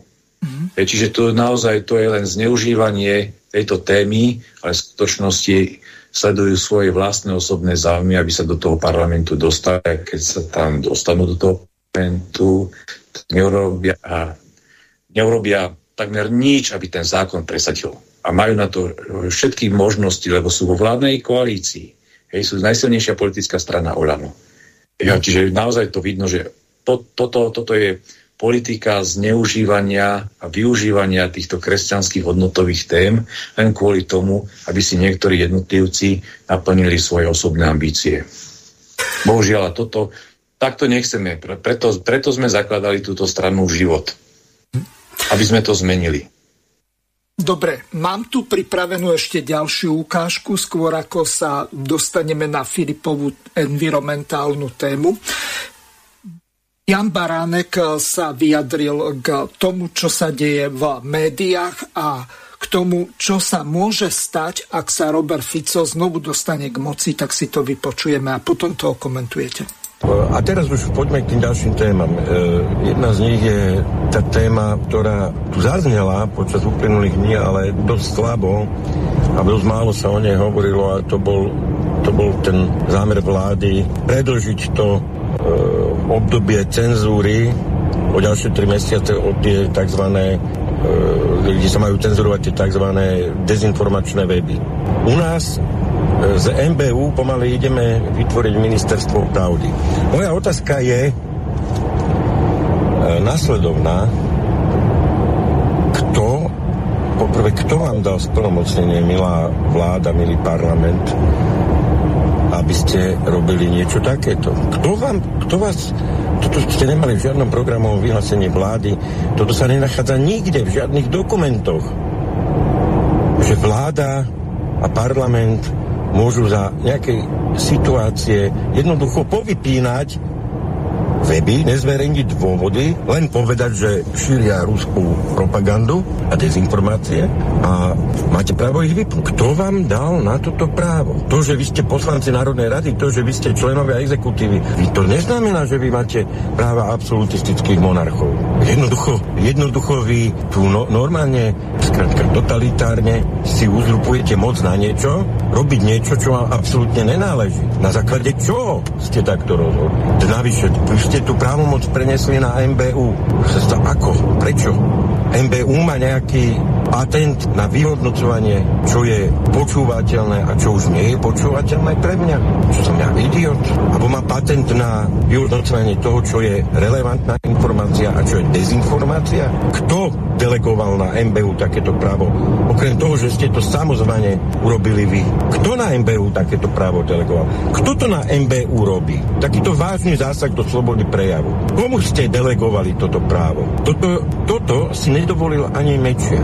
Áno, vtedy, vtedy sme nemali teda internet, nebol tak rozšírený jak dnes. Ale mali sme tu o mnoho viac napríklad printových médií. Ale toto si ani Mečiar nedovolil. A ja to viem veľmi, veľmi dobre, že si to nedovolil. Lebo ja som bol vtedy predseda ochra- e, komisie na ochranu novinárov. A prísne sme v tejto komisii strážili slobodu prejavu. A to som teda e, vtedy e, zostavil aj s tým týmom môjim.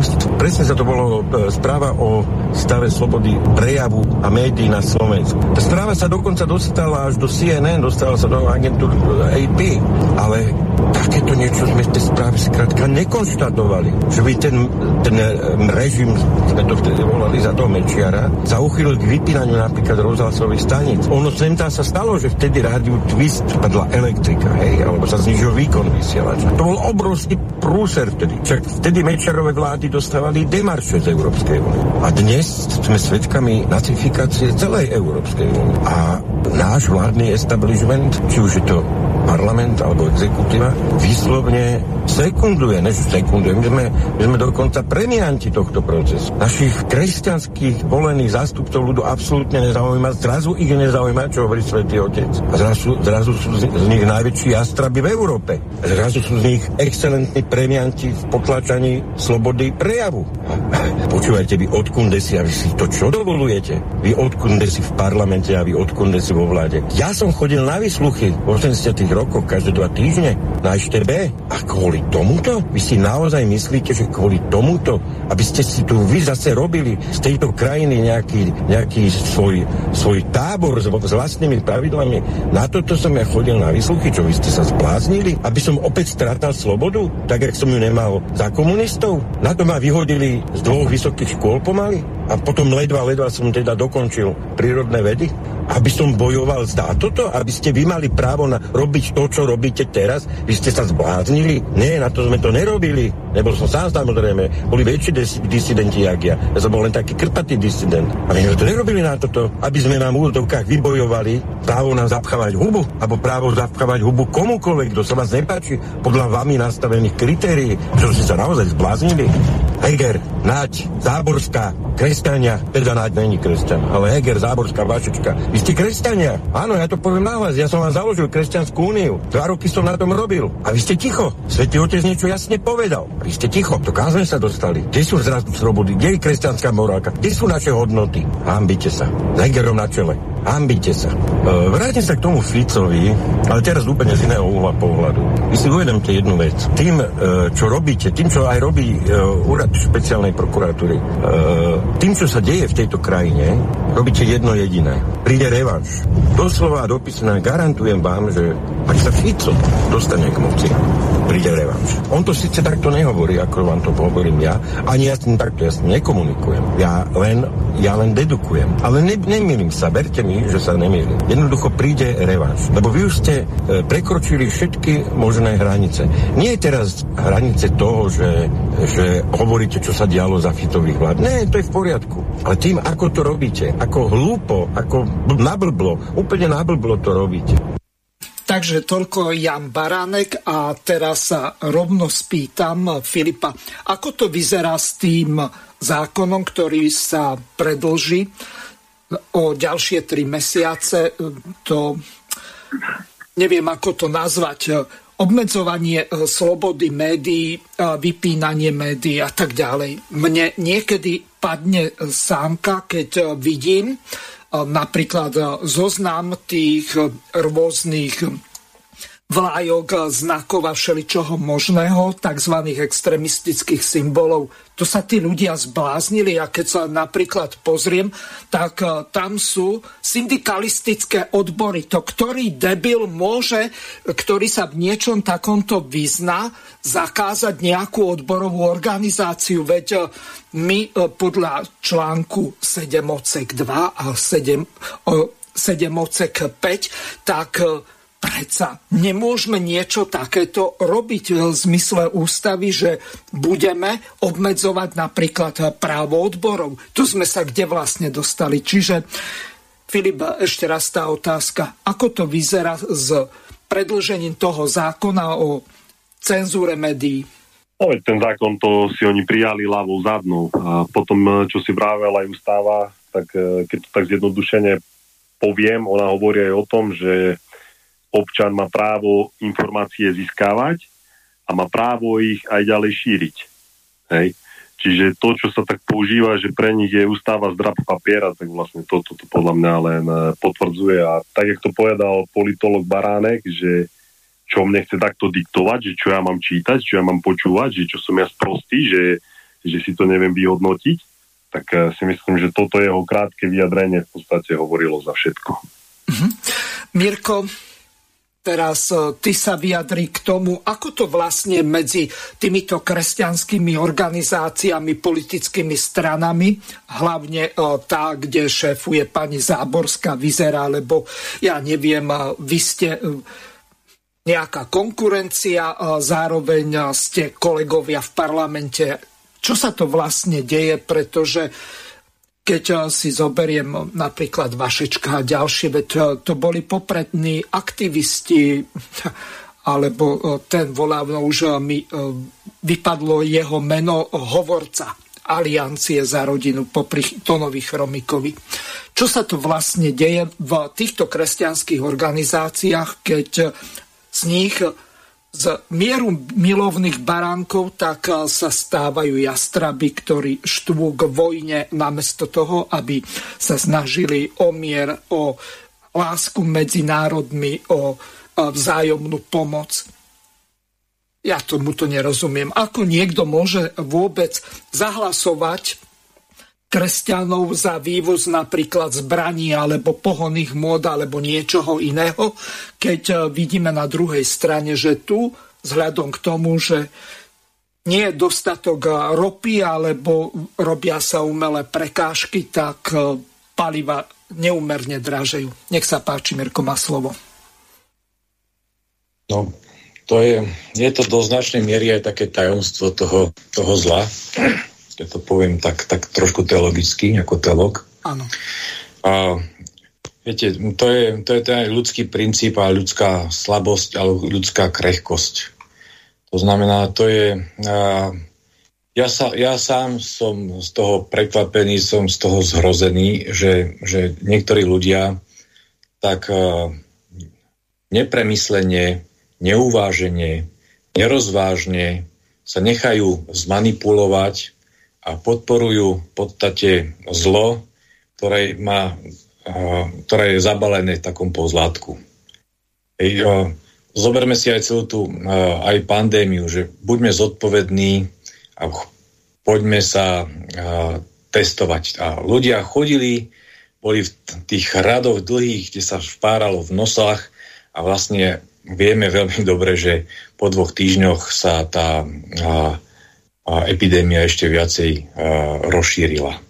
Čiže tu chýba, podľa mňa, to není len vecou kresťanských politikov a kresťanských aktivistov, tu nám chýba akési racionálne uvažovanie, triezve racionálne uvažovanie a chýba nám ten, to hľadanie pravdy.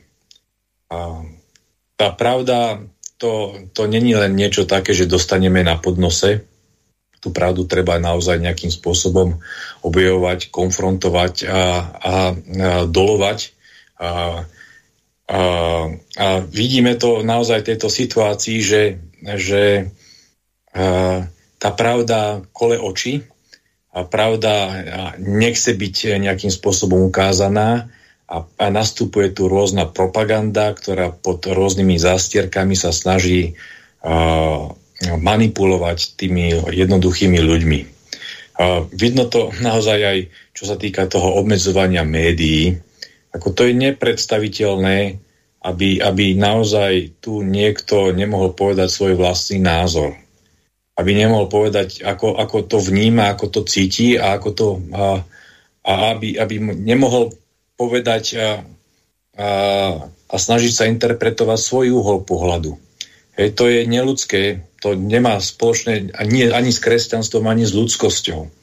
Takže tuto je podľa mňa naozaj politika sa stala vecou bohužiaľ len nejakej tej propagandy, polopravd, klamstiev a nie je to postavené na pravde. A potom je výsledok taký, že taký nešvár, aký je, tieto vzájomné osočovania, ohovárania, ktoré súvisí aj fyzickou likvidáciou toho politického protivníka.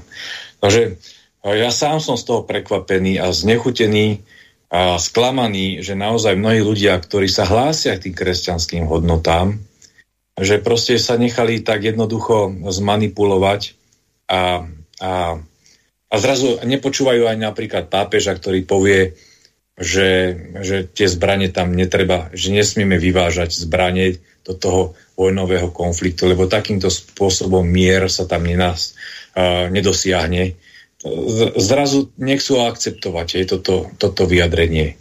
Uh, takže nerozumiem, nerozumiem mnohým tým na, našim kresťanským politikom, prečo sa takýmto spôsobom správajú.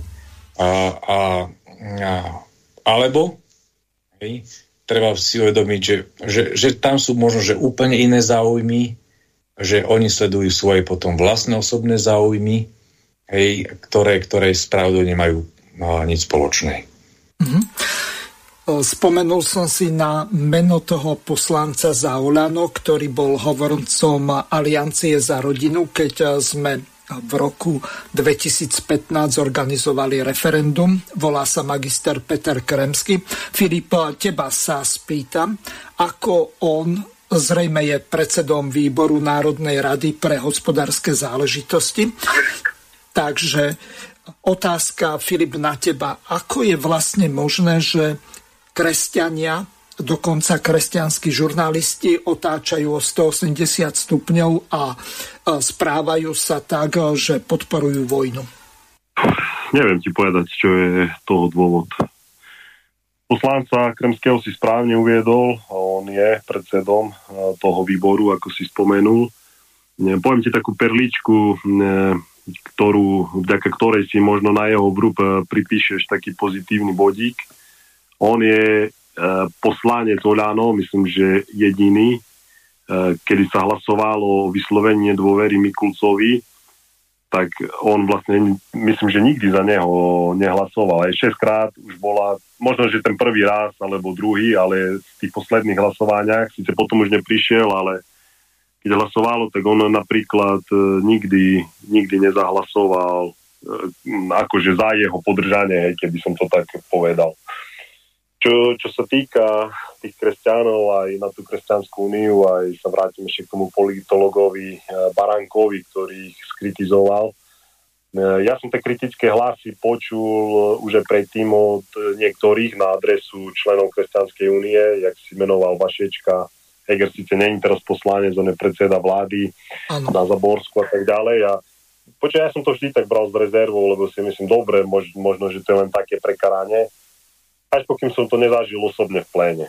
Hej. Keď sme videli aj tie návrhy zákonov, um, dávame, keď sa bavíme o zákone, o ochrane nenarodených detí, keď sa dáva, počúvaj, oni už ani tam nie sú schopní zahlasovať. To by si neveril, akí sú to slízky hadi. Mali sme teraz tri hlasovania. E, poslanec Čepček dával dva návrhy zákonov a poslanci LSNS dávali jeden. No, v dvoch prípadoch hovorilo o obmedzenie e, vykonávania potratov cudzinkám, lebo však všetci sme e, zachytili, jak progresívci hneď na hranice išli a letačiky rozdávali, že kde môžu ísť na potrat, vieš, a podobné bajky. No tak e, dali takéto dva návrhy zákonov a poslanec e, Čepček dal ešte jeden k tomu. No a teraz sme mali hlasovania. Hej. Prvé bolo no, bol to balík hlasovaní, ale však proste tí poslanci sme tam boli a potom ti prišli tieto tri zákony a zrazu taký krajčí, hej, ex-minister zdravotníctva. On mal zrazu nulku, akože neprítomný, sedel tam. Počuje Vašečka, nulka, chápeš, neprítomný, sedel tam, počuje, nebol schopný za to zahlasovať. Šípoš, ten myslím, že sa tri razy zdržal e, poslanec Potocký. To ti teraz menujem tých, čo akože z toho konzervatívneho spektra. Áno. Zdržal sa trikrát. Ja som, Drabiková početa sa tri razy neprezentovala, ja som len tak zíral, tí poslanci tam sedeli, pretože neboli schopní stlačiť ten gombík. A ešte hlúpo, počkaj, hlúpo ešte keď aj hlasovali, tak oni nie, že ti pomohli, ale ti to zdiskvalifikovali tým, že on sa prezentoval, rozumiem, ešte zdvihol kvórum, on ešte zdržal sa, ne, dobež, áno, za život, e, oni sú e, s manželkou majú, e, myslím, že občanské združenie e, to je, hej, pomoc, e, však aj mamičkám, hej, s neplánovanými tehotenstvami a tak ďalej. Však on, on proste tri razy tiež sa tam zdržal alebo nehlasoval. To, to by si neveril, proste ja som spravil ten rozbor, tam som tých 12 poslancov asi napočítal, čo tam reálne vtedy v tom čase boli a buď sa tvarili, že sú neprítomní, alebo dokonca to ešte sabotovali tie hlasovania tým, že sa prezentoval a zdržal sa, alebo nehlasoval. Hej. A keď sa pýtaš potom prečo, No, ja neviem, proste to je podľa mňa slabá osobnosť. Hej, slabý človek proste, čo, čo není schopný držať nejakú líniu. Ja už neviem, čo ich tam zase možno Saska vydierala v dačom, že keď za to zahlasujete, my vám zase za dačo nezahlasujeme, ale pre mňa je to úplne slabá osobnosť, ktorá si nevie stáť za, za svojimi postojmi, ktoré prezentuje. No dobre, ale spýtam sa aj teba, takisto aj Mirka Vetrika, alebo po prípade Mariana pardon, Juraja Moravčíka, že ako je to vlastne možné, veď tak kresťania boli prenasledovaní a tu v podstate týmto nehrozí nič, veď Matovič ich tak či tak dá nakoniec kandidátky a oni vzhľadom k tomu, že čo robia v parlamente, tak dosiahnu presný opak. Im, ich už kresťania voliť nebudú. Tak o čo sa týmto ľuďom jedná, ja tomu nerozumiem, alebo ako oni môžu byť vydieraní, alebo vybartrovaní, alebo ako by som to povedal. Mirko, ako sa ty vlastne na toto farizejské počínanie kresťanských politikov dívaš, ktorí sú v parlamente? No, je mi to ľúto. Tá zodpoved- oni sa budú zodpovedať. Zodpovedať sa aj pred ľuďmi, aj pred Bohom. Áno. Nechcel by som byť ich koži, pretože naozaj oni mohli zachrániť toľko ľudských životov a neurobili preto. Tá, tá miera zodpovednosti je ďaleko väčšia a budú znášať ďaleko väčšiu mieru uh, viny, hej, ktorá, ktorá, ktorá, ktorú ten skutok uh, obnáša. No a, a tu naozaj vidno, že tu je, to je také, taká falošnosť a je to, to, sa, to sa nedá, so zlom sa nedá koketovať. Ej, so, zlom, so zlom treba bojovať. Zlo treba jasne pomenovať a zlo sa treba usilovať eliminovať. Mm-hmm. A to je vec, ako aj, ako, ako aj Filip povedal, že to charakter, že áno, je to, to, to je v ľuďoch, je to zlyhanie, je to, je to osobné zlyhanie toho človeka, a, a ochrana života. Život to je to najcenejšie, čo človek má. A hlavne život takých ľudí, ktorí sa nevedia napríklad brániť. Čiže tam je tá miera viny, že nezabránime zabitiu, zavraždeniu toho nevinného života ďaleko väčšia. A keď takíto ľudia proste nedvihnú ruku a nepodporia Proste to je naozaj, je to vážny morálny prešlap. Naozaj z morálneho hľadiska vážny morálny prešlap a je to, je to, no, je to ťažké previnenie. Ale oni sa budú zodpovedať. A tu je vec taká, že a, tu chýba akási racionalita, ktorú v spoločnosti akože a, zažívame, lebo a, ten súčasný trend sa stavia, stavia tú morálku do takého, do takého nejakého toho pocitov, pocit, pocitov a jak to nejako človek vníma a tak ďalej, či sa mu to páči alebo nepáči, ale správanie, tak ako napríklad krádež je krádežou sama o sebe, vražda je vraždou sama o sebe, keď niekomu ujm, ujm, spôsobíš újmu, treba, že znevážiš jeho meno, to je zneváženie dobrého mena samo o sebe. Čiže naozaj toto sú, morálka hovorí o skutkoch, ktoré sú sami o sebe a plus môže zohľadňuje tú mieru uh, tej volovej, uh, volového akcentu, že či nakoľko je uh, tá vôľa umenšovaná, treba ja neviem, vydieraním alebo nedostatočným poznaním, alebo, alebo proste, že, ale v týchto, to iný ako, ako možno poslanci, ktorí sa hlásia ako kresťanov, by mali mať v týchto veciach jasno. A tu podľa mňa chýba, hej, chýba tá racionalita aj u nich, a, lebo to je aj výsledok tejto spoločnosti, ktorá ďaleko viacej dáva dôraz na pocity, nie na racionalitu. A to, to potrebujeme nejakým spôsobom zmeniť a ukázať ľuďom, že naozaj my sme rozumo, ako racionálne bytosti. Čiže naozaj na prvom mieste my musíme dávať argumenty, zdôvodňovať, racionálne uvažovať a, a tá racionalita je veľmi dôležitá pri morálke a pri stanovení nejakých tých morálnych uh, uh, skutkov, činov a tak ďalej, pri hodnotení morálneho konania. Takže to je chyba. Hej? Chyba tých ľudí, že nedostatočne podľa mňa nepoznajú to, a chyba tá racionalita a bohužiaľ to je veľk vážne previnenie sa proti aj morálnemu poriadku, ktorý, ktorý je daný. Juraj, rovnaká otázka na teba. Ako ty vlastne vnímaš to, čo sa deje v týchto kresťanských stranách alebo u týchto kresťanských okol, osobností, ak vôbec dosť váham, že či použiť termín kresťanská osobnosť a minimálne ľudí, ktorí sa nejakým záhadným spôsobom dostali do parlamentu kvôli tomu, že mali nejaké pozitívne renome z ich občianských činností v kresťanských organizáciách. Takže v čom spočíva to farizejstvo a ten oportunizmus? Tak ako Mirko povedal, oni budú za to súdení. Nech sa páči. Hm. Ďakujem veľmi pekne, Mirko, aj svojim predrečníkom. A rovnako sa nad tým zamýšľam, pretože ja aj na svojom facebookovom profile verejnom ja som pred istým časom zverejnil jedno video o Hegerovi, ktorého som teda predtým pokladal za konzervatívne kresťansky orientovaného politika, kde v tom videu je nakrútený ako mm, moralizuje, ako hovorí o duchu svetom.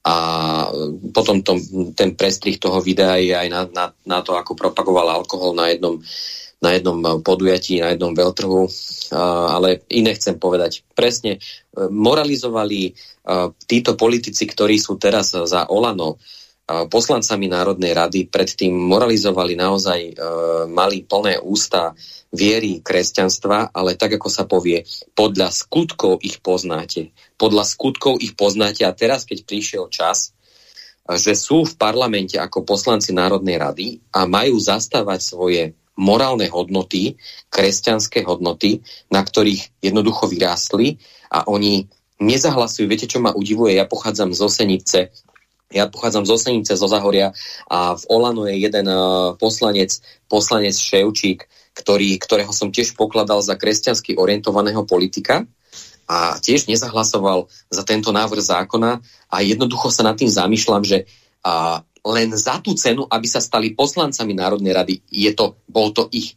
biznis z Olano, predali svoje kresťanské hodnoty za to, aby sa stali poslancami Národnej rady. A ako hovoril Filip Kufa, podpredseda Národnej strany Život pred, predo mnou, to, ja, ja, ja, ja, ja, ja plne sa stotožňujem s tým, čo on povedal. Oni jednoducho na tomto hlasovaní uh, ešte pokazili to kvórum, aby tento zákon neprešiel. A to, to kde sú ich kresťanské? Buď si kresťan, alebo nie si kresťan. Buď máš tieto hodnoty a takýto pohľad na spoločnosť. Ešte raz poviem, myslím si, že podľa skutkov ich poznáte, ako sa hovorí v písme a uh, ako sa píše v písme a jednoducho oni budú za to súdení.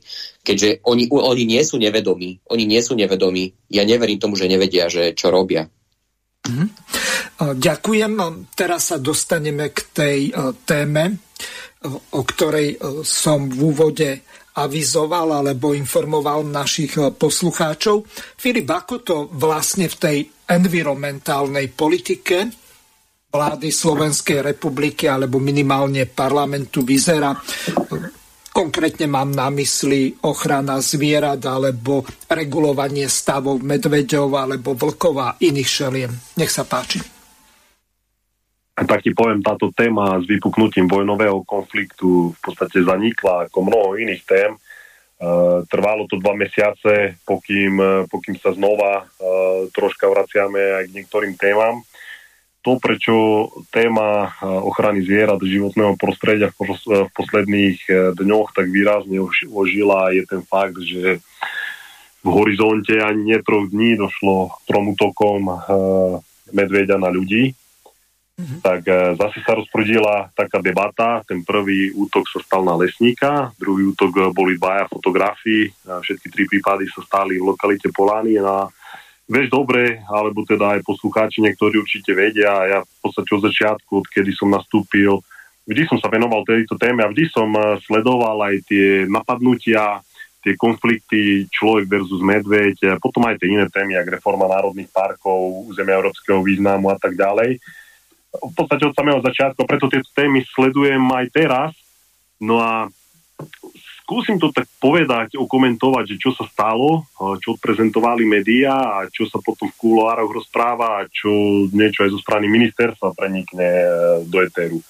Prvý prípad bol lesník, 33-ročný chalan, kontroloval e, zalesňovanie, hej, teraz jarné nejaké plochy si bol obzrieť. E, vybehla na ňo medvedica, tá ho zrazila na zem, on skončil so zraneniami, to, čo sme si mali možnosť prečítať, natrhnutý stehený sval, nejaké pohmoždeniny a tak ďalej. No a zasahový tým pre medveďa hnedého bol urazený, že ich nevolali. Pritom ich volali, uh, pretože to som si overoval, tú skutočnosť, že ak to bolo, oni potrebovali v podstate uh, jeho ratovať a tak ďalej, vyrazili do terénu. Zavolaní boli, len asi nestihli, alebo kto vie, čo mali teraz viem, že ten vedúci zasahového týmu je momentálne práce neschopný. E, v tom týme sú piati ľudia, no ale čo ti ma najviac zarazilo, bola tá skutočnosť, že keď ten zasahový tým to potom e, aj po tých e, dvoch, troch dňoch, jak to začal preverovať, tak vieš, akým výsledkom v tom prvom prípade prišli?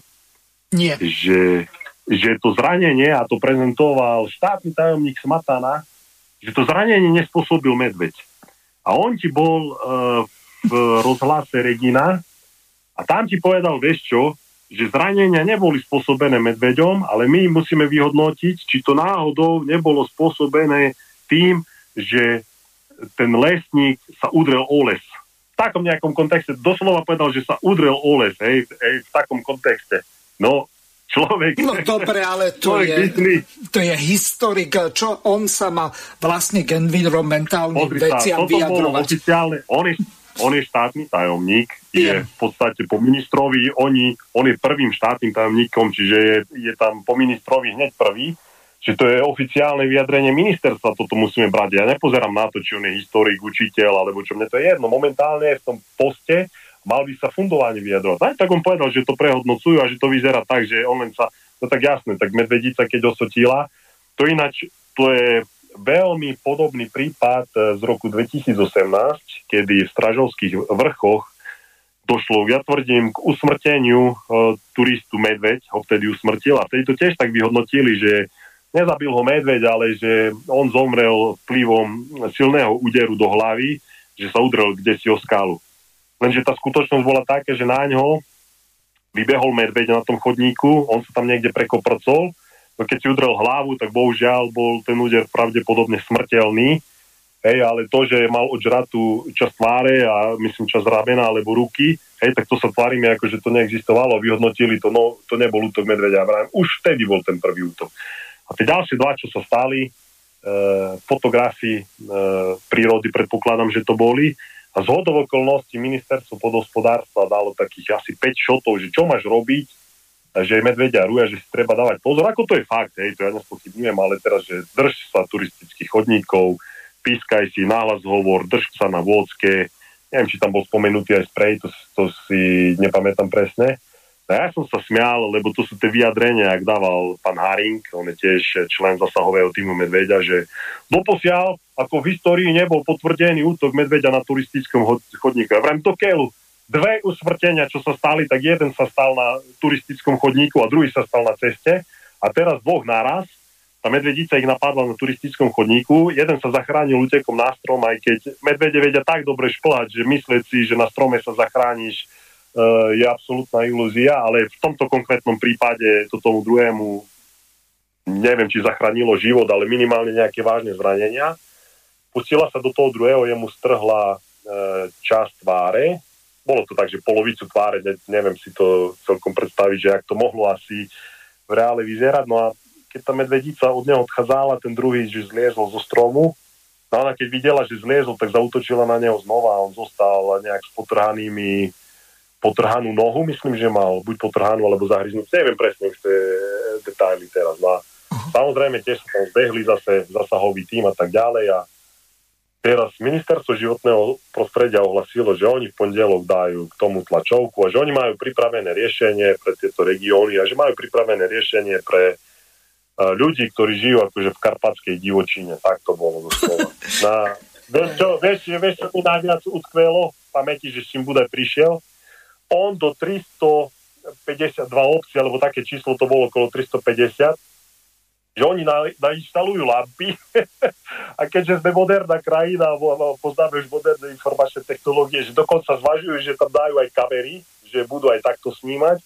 No že keď tam bude už dobre svetlo tých, na konci dedín, lebo že teraz je problém to, že sa tam nesvieti, no tak aj tie medvede už tak nebudú chodiť. Potom s druhou uh, vecou, čo prišli, to som myslel tiež, že sa mi sníva, že oni našli nelegálne krmoviska, hneď obletela fotka mrkvy, Počuaj, deň alebo dva dní na to sa prišli tri autá enviro policie, enviro kriminalistov, proste išli hľadať nelegálne krmoviska, to nás nazvali. Tá fotka bola mimochodom z roku 2020, aj vtedy ich udali za to, a to vtedy lesníci si tam uskladňovali, lebo už medzi tým tie vyjadrenia išli na v podstate obdobie núze.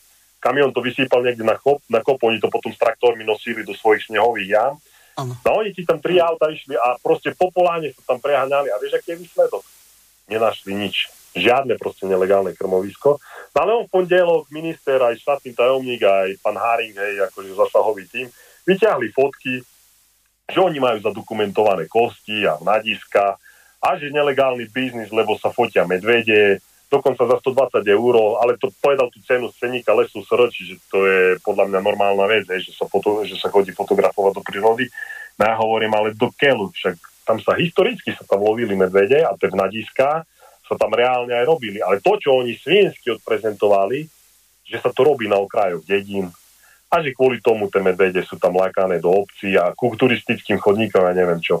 No to je také svinstvo, to je, to je takéto typické liberálne, že ja si vystrihnem nejakú časť, ktorá je naozaj pravdivá, alebo aspoň z časti pravdivá, a k tomu si pribálim to svoje. Hej. Na také infantilné vyjadrenia, jak púšťajú, no to proste, to proste nemá obdobu. Po ich tlačovke robili tlačovku tam potom tí miestni starostovia z Poľany, no a poviem to len tak, že minister ich neoslovil, proste neveria mu, tiež povedali, že tú pomoc, čo ohlásil, že to si môže strčiť za klobúk také, že on tam bude lampy robiť. Potom druhú vec ešte, čo ohla, ohlásil, tak uh, povedal, že budú, bude vykonávaný, neviem, či to nazvať odlov, lebo podľa nich to je vraždenie medveďov a že oni budú, vytipujú ľudí a budú v podstate delegovať uh, nejakých ľudí. Tak dva roky tu kritizoval, hej, tu ospevoval národný poklad, že medveď, a zrazu vyrukoval s tým, že oni proste idú delegovať ľuďom a dajú nejakým ľuďom odstrel hej, na zabíjanie medveďov. Nie je to nič iné, len v podstate sprostý biznis z ich strany, kedy im sú prednejšie nejaké eurá, ako v podstate život, ochrana života a ako je ochrana zdravia ľudí. Mm-hmm. Spýtam sa ťa ešte v tejto súvislosti na jednu pomerne dôležitú vec. Budaj možno, že pozerá Animal Planet alebo nejaké také National Geographic Channel a podobné, že on ide vytvoriť environmentálnu políciu. Čo vieš o tomto a čo by si vedel povedať o nejakej Animal Cops na Slovensku? V Budajovom ponímaní. Áno ona už vytvorená je, e, funguje myslím, že už druhý rok to teraz bude. Ja som sa, ja ho nemám bar možnosť, lebo e, on sedí na ministerstve, my sme v parlamente, ale pýtal som sa predsedu výboru, kde teda ja pôsobím pre podhospodárstvo a životné prostredie. E, pýtam sa, že ak to je s tou Enviro policiou, však sa o tom hovorilo. No a mi povedal, že na celé Slovensko ja som zabudol ten počet, či bol nejakých 30 ľudí, či koľko to bolo. No ja som sa zasmial pritom ako keď si zoberieš len ten počet udaní, ktorých je, ako dovolím si tvrdiť, že tri štvrtina z toho je neopodstatnených, hej, lebo dneska človek e, to je taký trend, že vidia, ja neviem, že tak, kde je vyrúbaný strom, alebo že tak, kde e, leží kráva a krivo sa pozera, tak nečetko udávajú, hej, že to sú enviro zločiny a neviem čo. No a druhá vec, e, za prvé je málo tých ľudí, ale ja osobne ti poviem, že nevidím ani nejaký extra zmysel, že sa tu mali akože vytvoriť e, teraz takáto zložka, tvárime sa, že čo akože hľadajú. A druhá to dôležitejšia vec, e, čo mi tam chýba, a čo som presvedčený o tom, oni si myslím, že odborne nie sú vyškolení policajti na to, že by dokázali riešiť e, takéto enviro problémy, keď to nájdem. Nazvem, povedz mi, keď on není možno, že môže byť zároveň, ja neviem, policajt aj polovník, hej, tým pádom by mal byť troška viac doma, ale keď ti pošlem nejakého radového spýtam sa ho len na rozdiel medzi dubom a bukom, tak to nebude vedieť. Keď mu ukážem stopy a sa ho spýtam, že či to je, ja neviem, Daniel, alebo je len, nebude to vedieť. Keď mu ukážem ne že dub a búk, ale ukážem mu napríklad vypilené drevo, hej, čo sa teraz kade tade krížom krážom spieva, že tu nelegálna ťažba, tam nelegálna ťažba. Aj ti teraz naukladám kmene a mu poviem, no však teraz môžeš mi povedať, čo to je za drevina, aké... tak si tiež dovolím tvrdiť, hej, že to nebudú vedieť. Čiže tá enviro policia tu už je, ale no tej odbornej spôsobilosti myslím si, že oni nie sú pripravení na, na také situácie, ktoré, by minister silou mocou e, chcel teraz riešiť. Takže mám takú vážnu, vážnu pochybnosť e, v tomto smere. No ešte sa ťa spýtam v tejto súvislosti. Častokrát sa hovorí o tom, že Polícia je poddimenzovaná, že e, nemajú záujem podobne ako k armáde nastúpiť, alebo skôr k ozbrojeným silám Slovenskej republiky, mladí ľudia tak e, ako to vlastne momentálne vyzerá podľa toho, že aká bola kedysi polícia početná, tak e, ten stav poklesol zhruba o 10 tisíc ľudí. Napriek tomu, že e, majú relatívne dobré platy, majú výsluhové dôchodky a ďalšie privilegia, títo policajti, v čom je vlastne problém? Je problém len v tom, že v tej policii, e, čo sa týka tých e, veliacich štruktúr, je neuveriteľný bordel a títo policajti e, žijú v neuveriteľnom strese, kde oni sa boja nielen zo strany páchateľa, ale aj priamých nadriadených o to, že kedykoľvek môže byť zo služobného pomeru prepustený bez nároku na ten tzv. výsluhový dôchodok a podobne? No, neviem, ja si myslím, že tie vysluhové dôchodky by sa mali prehodnotiť, e, pretože keď má niekto dostávať vysluhový dôchodok za to, že on má každý druhý deň tak, kde mera, mera mi rýchlosť, či idem a, a ma pokutuje za to, potom, e, keď mi dá, že ja som tak, kde zaparkoval, kde bol zákaz státia, tak e, nie som si tak celkom istý, či by oni tak skoro mali mať tak, také vysoké vysluhové dôchodky. Čo sa týka tej poddimenzovanosti, No vieš, kde si videl nejaké zasahy policajtov? Povedz mi, čo my najviac vidíme. Presne toto, čo som práve okomentoval. Oni proste merajú rýchlosť, tam ťa bude pozerať, či si sa stavil na stopke, tam, či si zaparkoval. A mestskí policajti jediné, čo robia, čo teda som ja vnímam z mojej osobnej skúsenosti, ja keď som e, v meste nám zmenili e, systém, tam zaviedli tak, kde jednosmerky a ja človek bol automaticky zvyknutý, teraz som tam behol a zbádal som sa, hej, som hneď pribrzdil asi po desiatich metroch išiel som sa otočiť a nevidel som policajtov, oni si mysleli asi, že ich vidím. No a mi prišiel, mi tam dal pokutu, lebo je mestský policajt. Ja on tam nech ide do keľu s takým, však ja, ja ho tam nepotrebujem na takúto bozviraciu, ale ja nič iné nevidím. A keď zakedy, on však ja neviem, však tí mestskí policajti však nech naháňajú, ja neviem, tých mladých, čo tam chodia, kade tade dilovať, čo drogy berú a tak ďalej. A potom ja keď si predstavím, že tu mám plakať, že sú poddimenzovaní a že on nedostane vysluhový dôchodok. No ja momentálne v tom dnešnom systéme za nimi plakať nebudem, ani nebudem plakať, že sú poddimenzovaní, lebo v podstate jediné, čo ja, čo ja vidím z ich strany, čo sa tu deje, tak vyslovene buzerácia. A to je aj na môjom príklade, na môjom prípade, keď sme, keď sme pýtali nejakú pomoc, potrebovali sme zadokumentovať veci, o, možno tam pôjdeme a nepôjdeme, tak na nás sa tu sypú údania z každej strany a ja keď som potreboval, tak príďte teraz, to potrebujem zadokumentovať v tomto čase, pretože už zajtra, po zajtra to bude neaktuálne, tak proste ničoho sa človek nedočka. Takže ja som asi ten posledný, čo bude plakať nad nejakou poddimenzovanosťou a že bude, bude plakať na, za ich vysluhovými dôchodkami, pretože si myslím, že pri tom systéme, ktorý dneska funguje, ten vysluhový dôchodok e, by som povedal, že si pomaly ani nezaslúžia po tak krátkom odpracovanom čase. Toto by sa malo tiež e, zmeniť, si myslím, že v dnešnej dobe tie ich privilegia a vymoženosti. S týmto určite s tebou súhlasím. Vzhľadom k tomu, že už máme len minútu do konca relácie, tak vám nechám možnosť rozlúčiť sa s našimi posla- poslucháčmi. Takže e, začnem Filipom. Nech sa páči. Ale krátko. Tak ja ďakujem za pozvanie do relácie, že som mal teda možnosť e, dneska vystúpiť aj v dosť veľkej miere okomentovať aj to politické dianie, aj to dianie s medveďmi. poslucháčom prajem všetko dobré. Tí, ktorí chodia do prírody, nech si dávajú pozor aj na tých medveďoch. Prezentuje sa, že spreje sú ochrana, no vidíte, nie je až taká 100%, tí vája ho aj použili a nepomohol im. A prajem všetkým všetko dobré. Do počutia. Ďakujem inžinierovi Filipovi Kufovi. Mirko Vetrík, nech sa páči. Takisto ďakujem za pozvanie do tejto relácie, ďakujeme za dostatočne veľký priestor. No a samozrejme, no, čakajú nás náročné časy, pretože ten konflikt na Ukrajine naberá obrátky a inflácia spôsobuje, že ceny idú naozaj rapidne hore takže bude, bude naozaj ťažká doba, takže prajem všetkým poslucháčom, aby, aby, aby zachovali uh, zdravý úsudok a aby sa pripravili hej, na toto ťažké obdobie. Uh, som rád, napríklad som cestoval po Slovensku, tak videl som, že naozaj ľudia si začínajú obrábať svoje záhradky a pestujú v väčšej miere svoje napríklad zemiaky.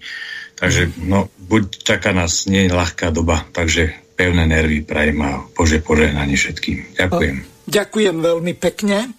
Mirovi a Juraj, veľmi krátko, lebo už máme pár sekúnd do konca relácie. Pozdravujem, pozdravujem všetkých poslucháčov, veľmi pekne ďakujem za priestor. Nedotkli sme sa ešte témy, ktorú som avizoval, ale budem všetky informovať na svojom facebookovom profile. Za, popri tom vojenskom konflikte nám tu zanikajú napríklad témy, že sa tu likviduje národná kultúra uh, zo strany pani Milanovej, ale ako hovorím, budem zajtra informovať na svojom facebookovom profile. Ďakujem za pozvanie, pozdravujem srdečne aj do Banskej Bystrice, do štúdia Juch a všetkých poslucháčov. Vysielací čas dnešnej relácie veľmi rýchlo uplynul, tak sa s vami zo štúdia Banská Bystrica Juch lúči moderátor a zúkar Miroslav Hazucha, ktorý vás touto reláciou sprevádzal. Vážené poslucháčky a poslucháči, budeme veľmi radi, ak nám zachováte nielen priazeň, ale ak nám aj napíšete píšete vaše podnety a návrhy na zlepšenie relácie, lebo bez spätnej väzby nebudeme vedieť relácie zlepšovať, za čo vám vopred veľmi pekne ďakujem. Do počutia. Táto relácia vznikla za podpory dobrovoľných príspevkov našich poslucháčov. I ty sa k ním môžeš pridať. Viac informácií nájdeš na www.slobodnyvysielac.sk Ďakujeme.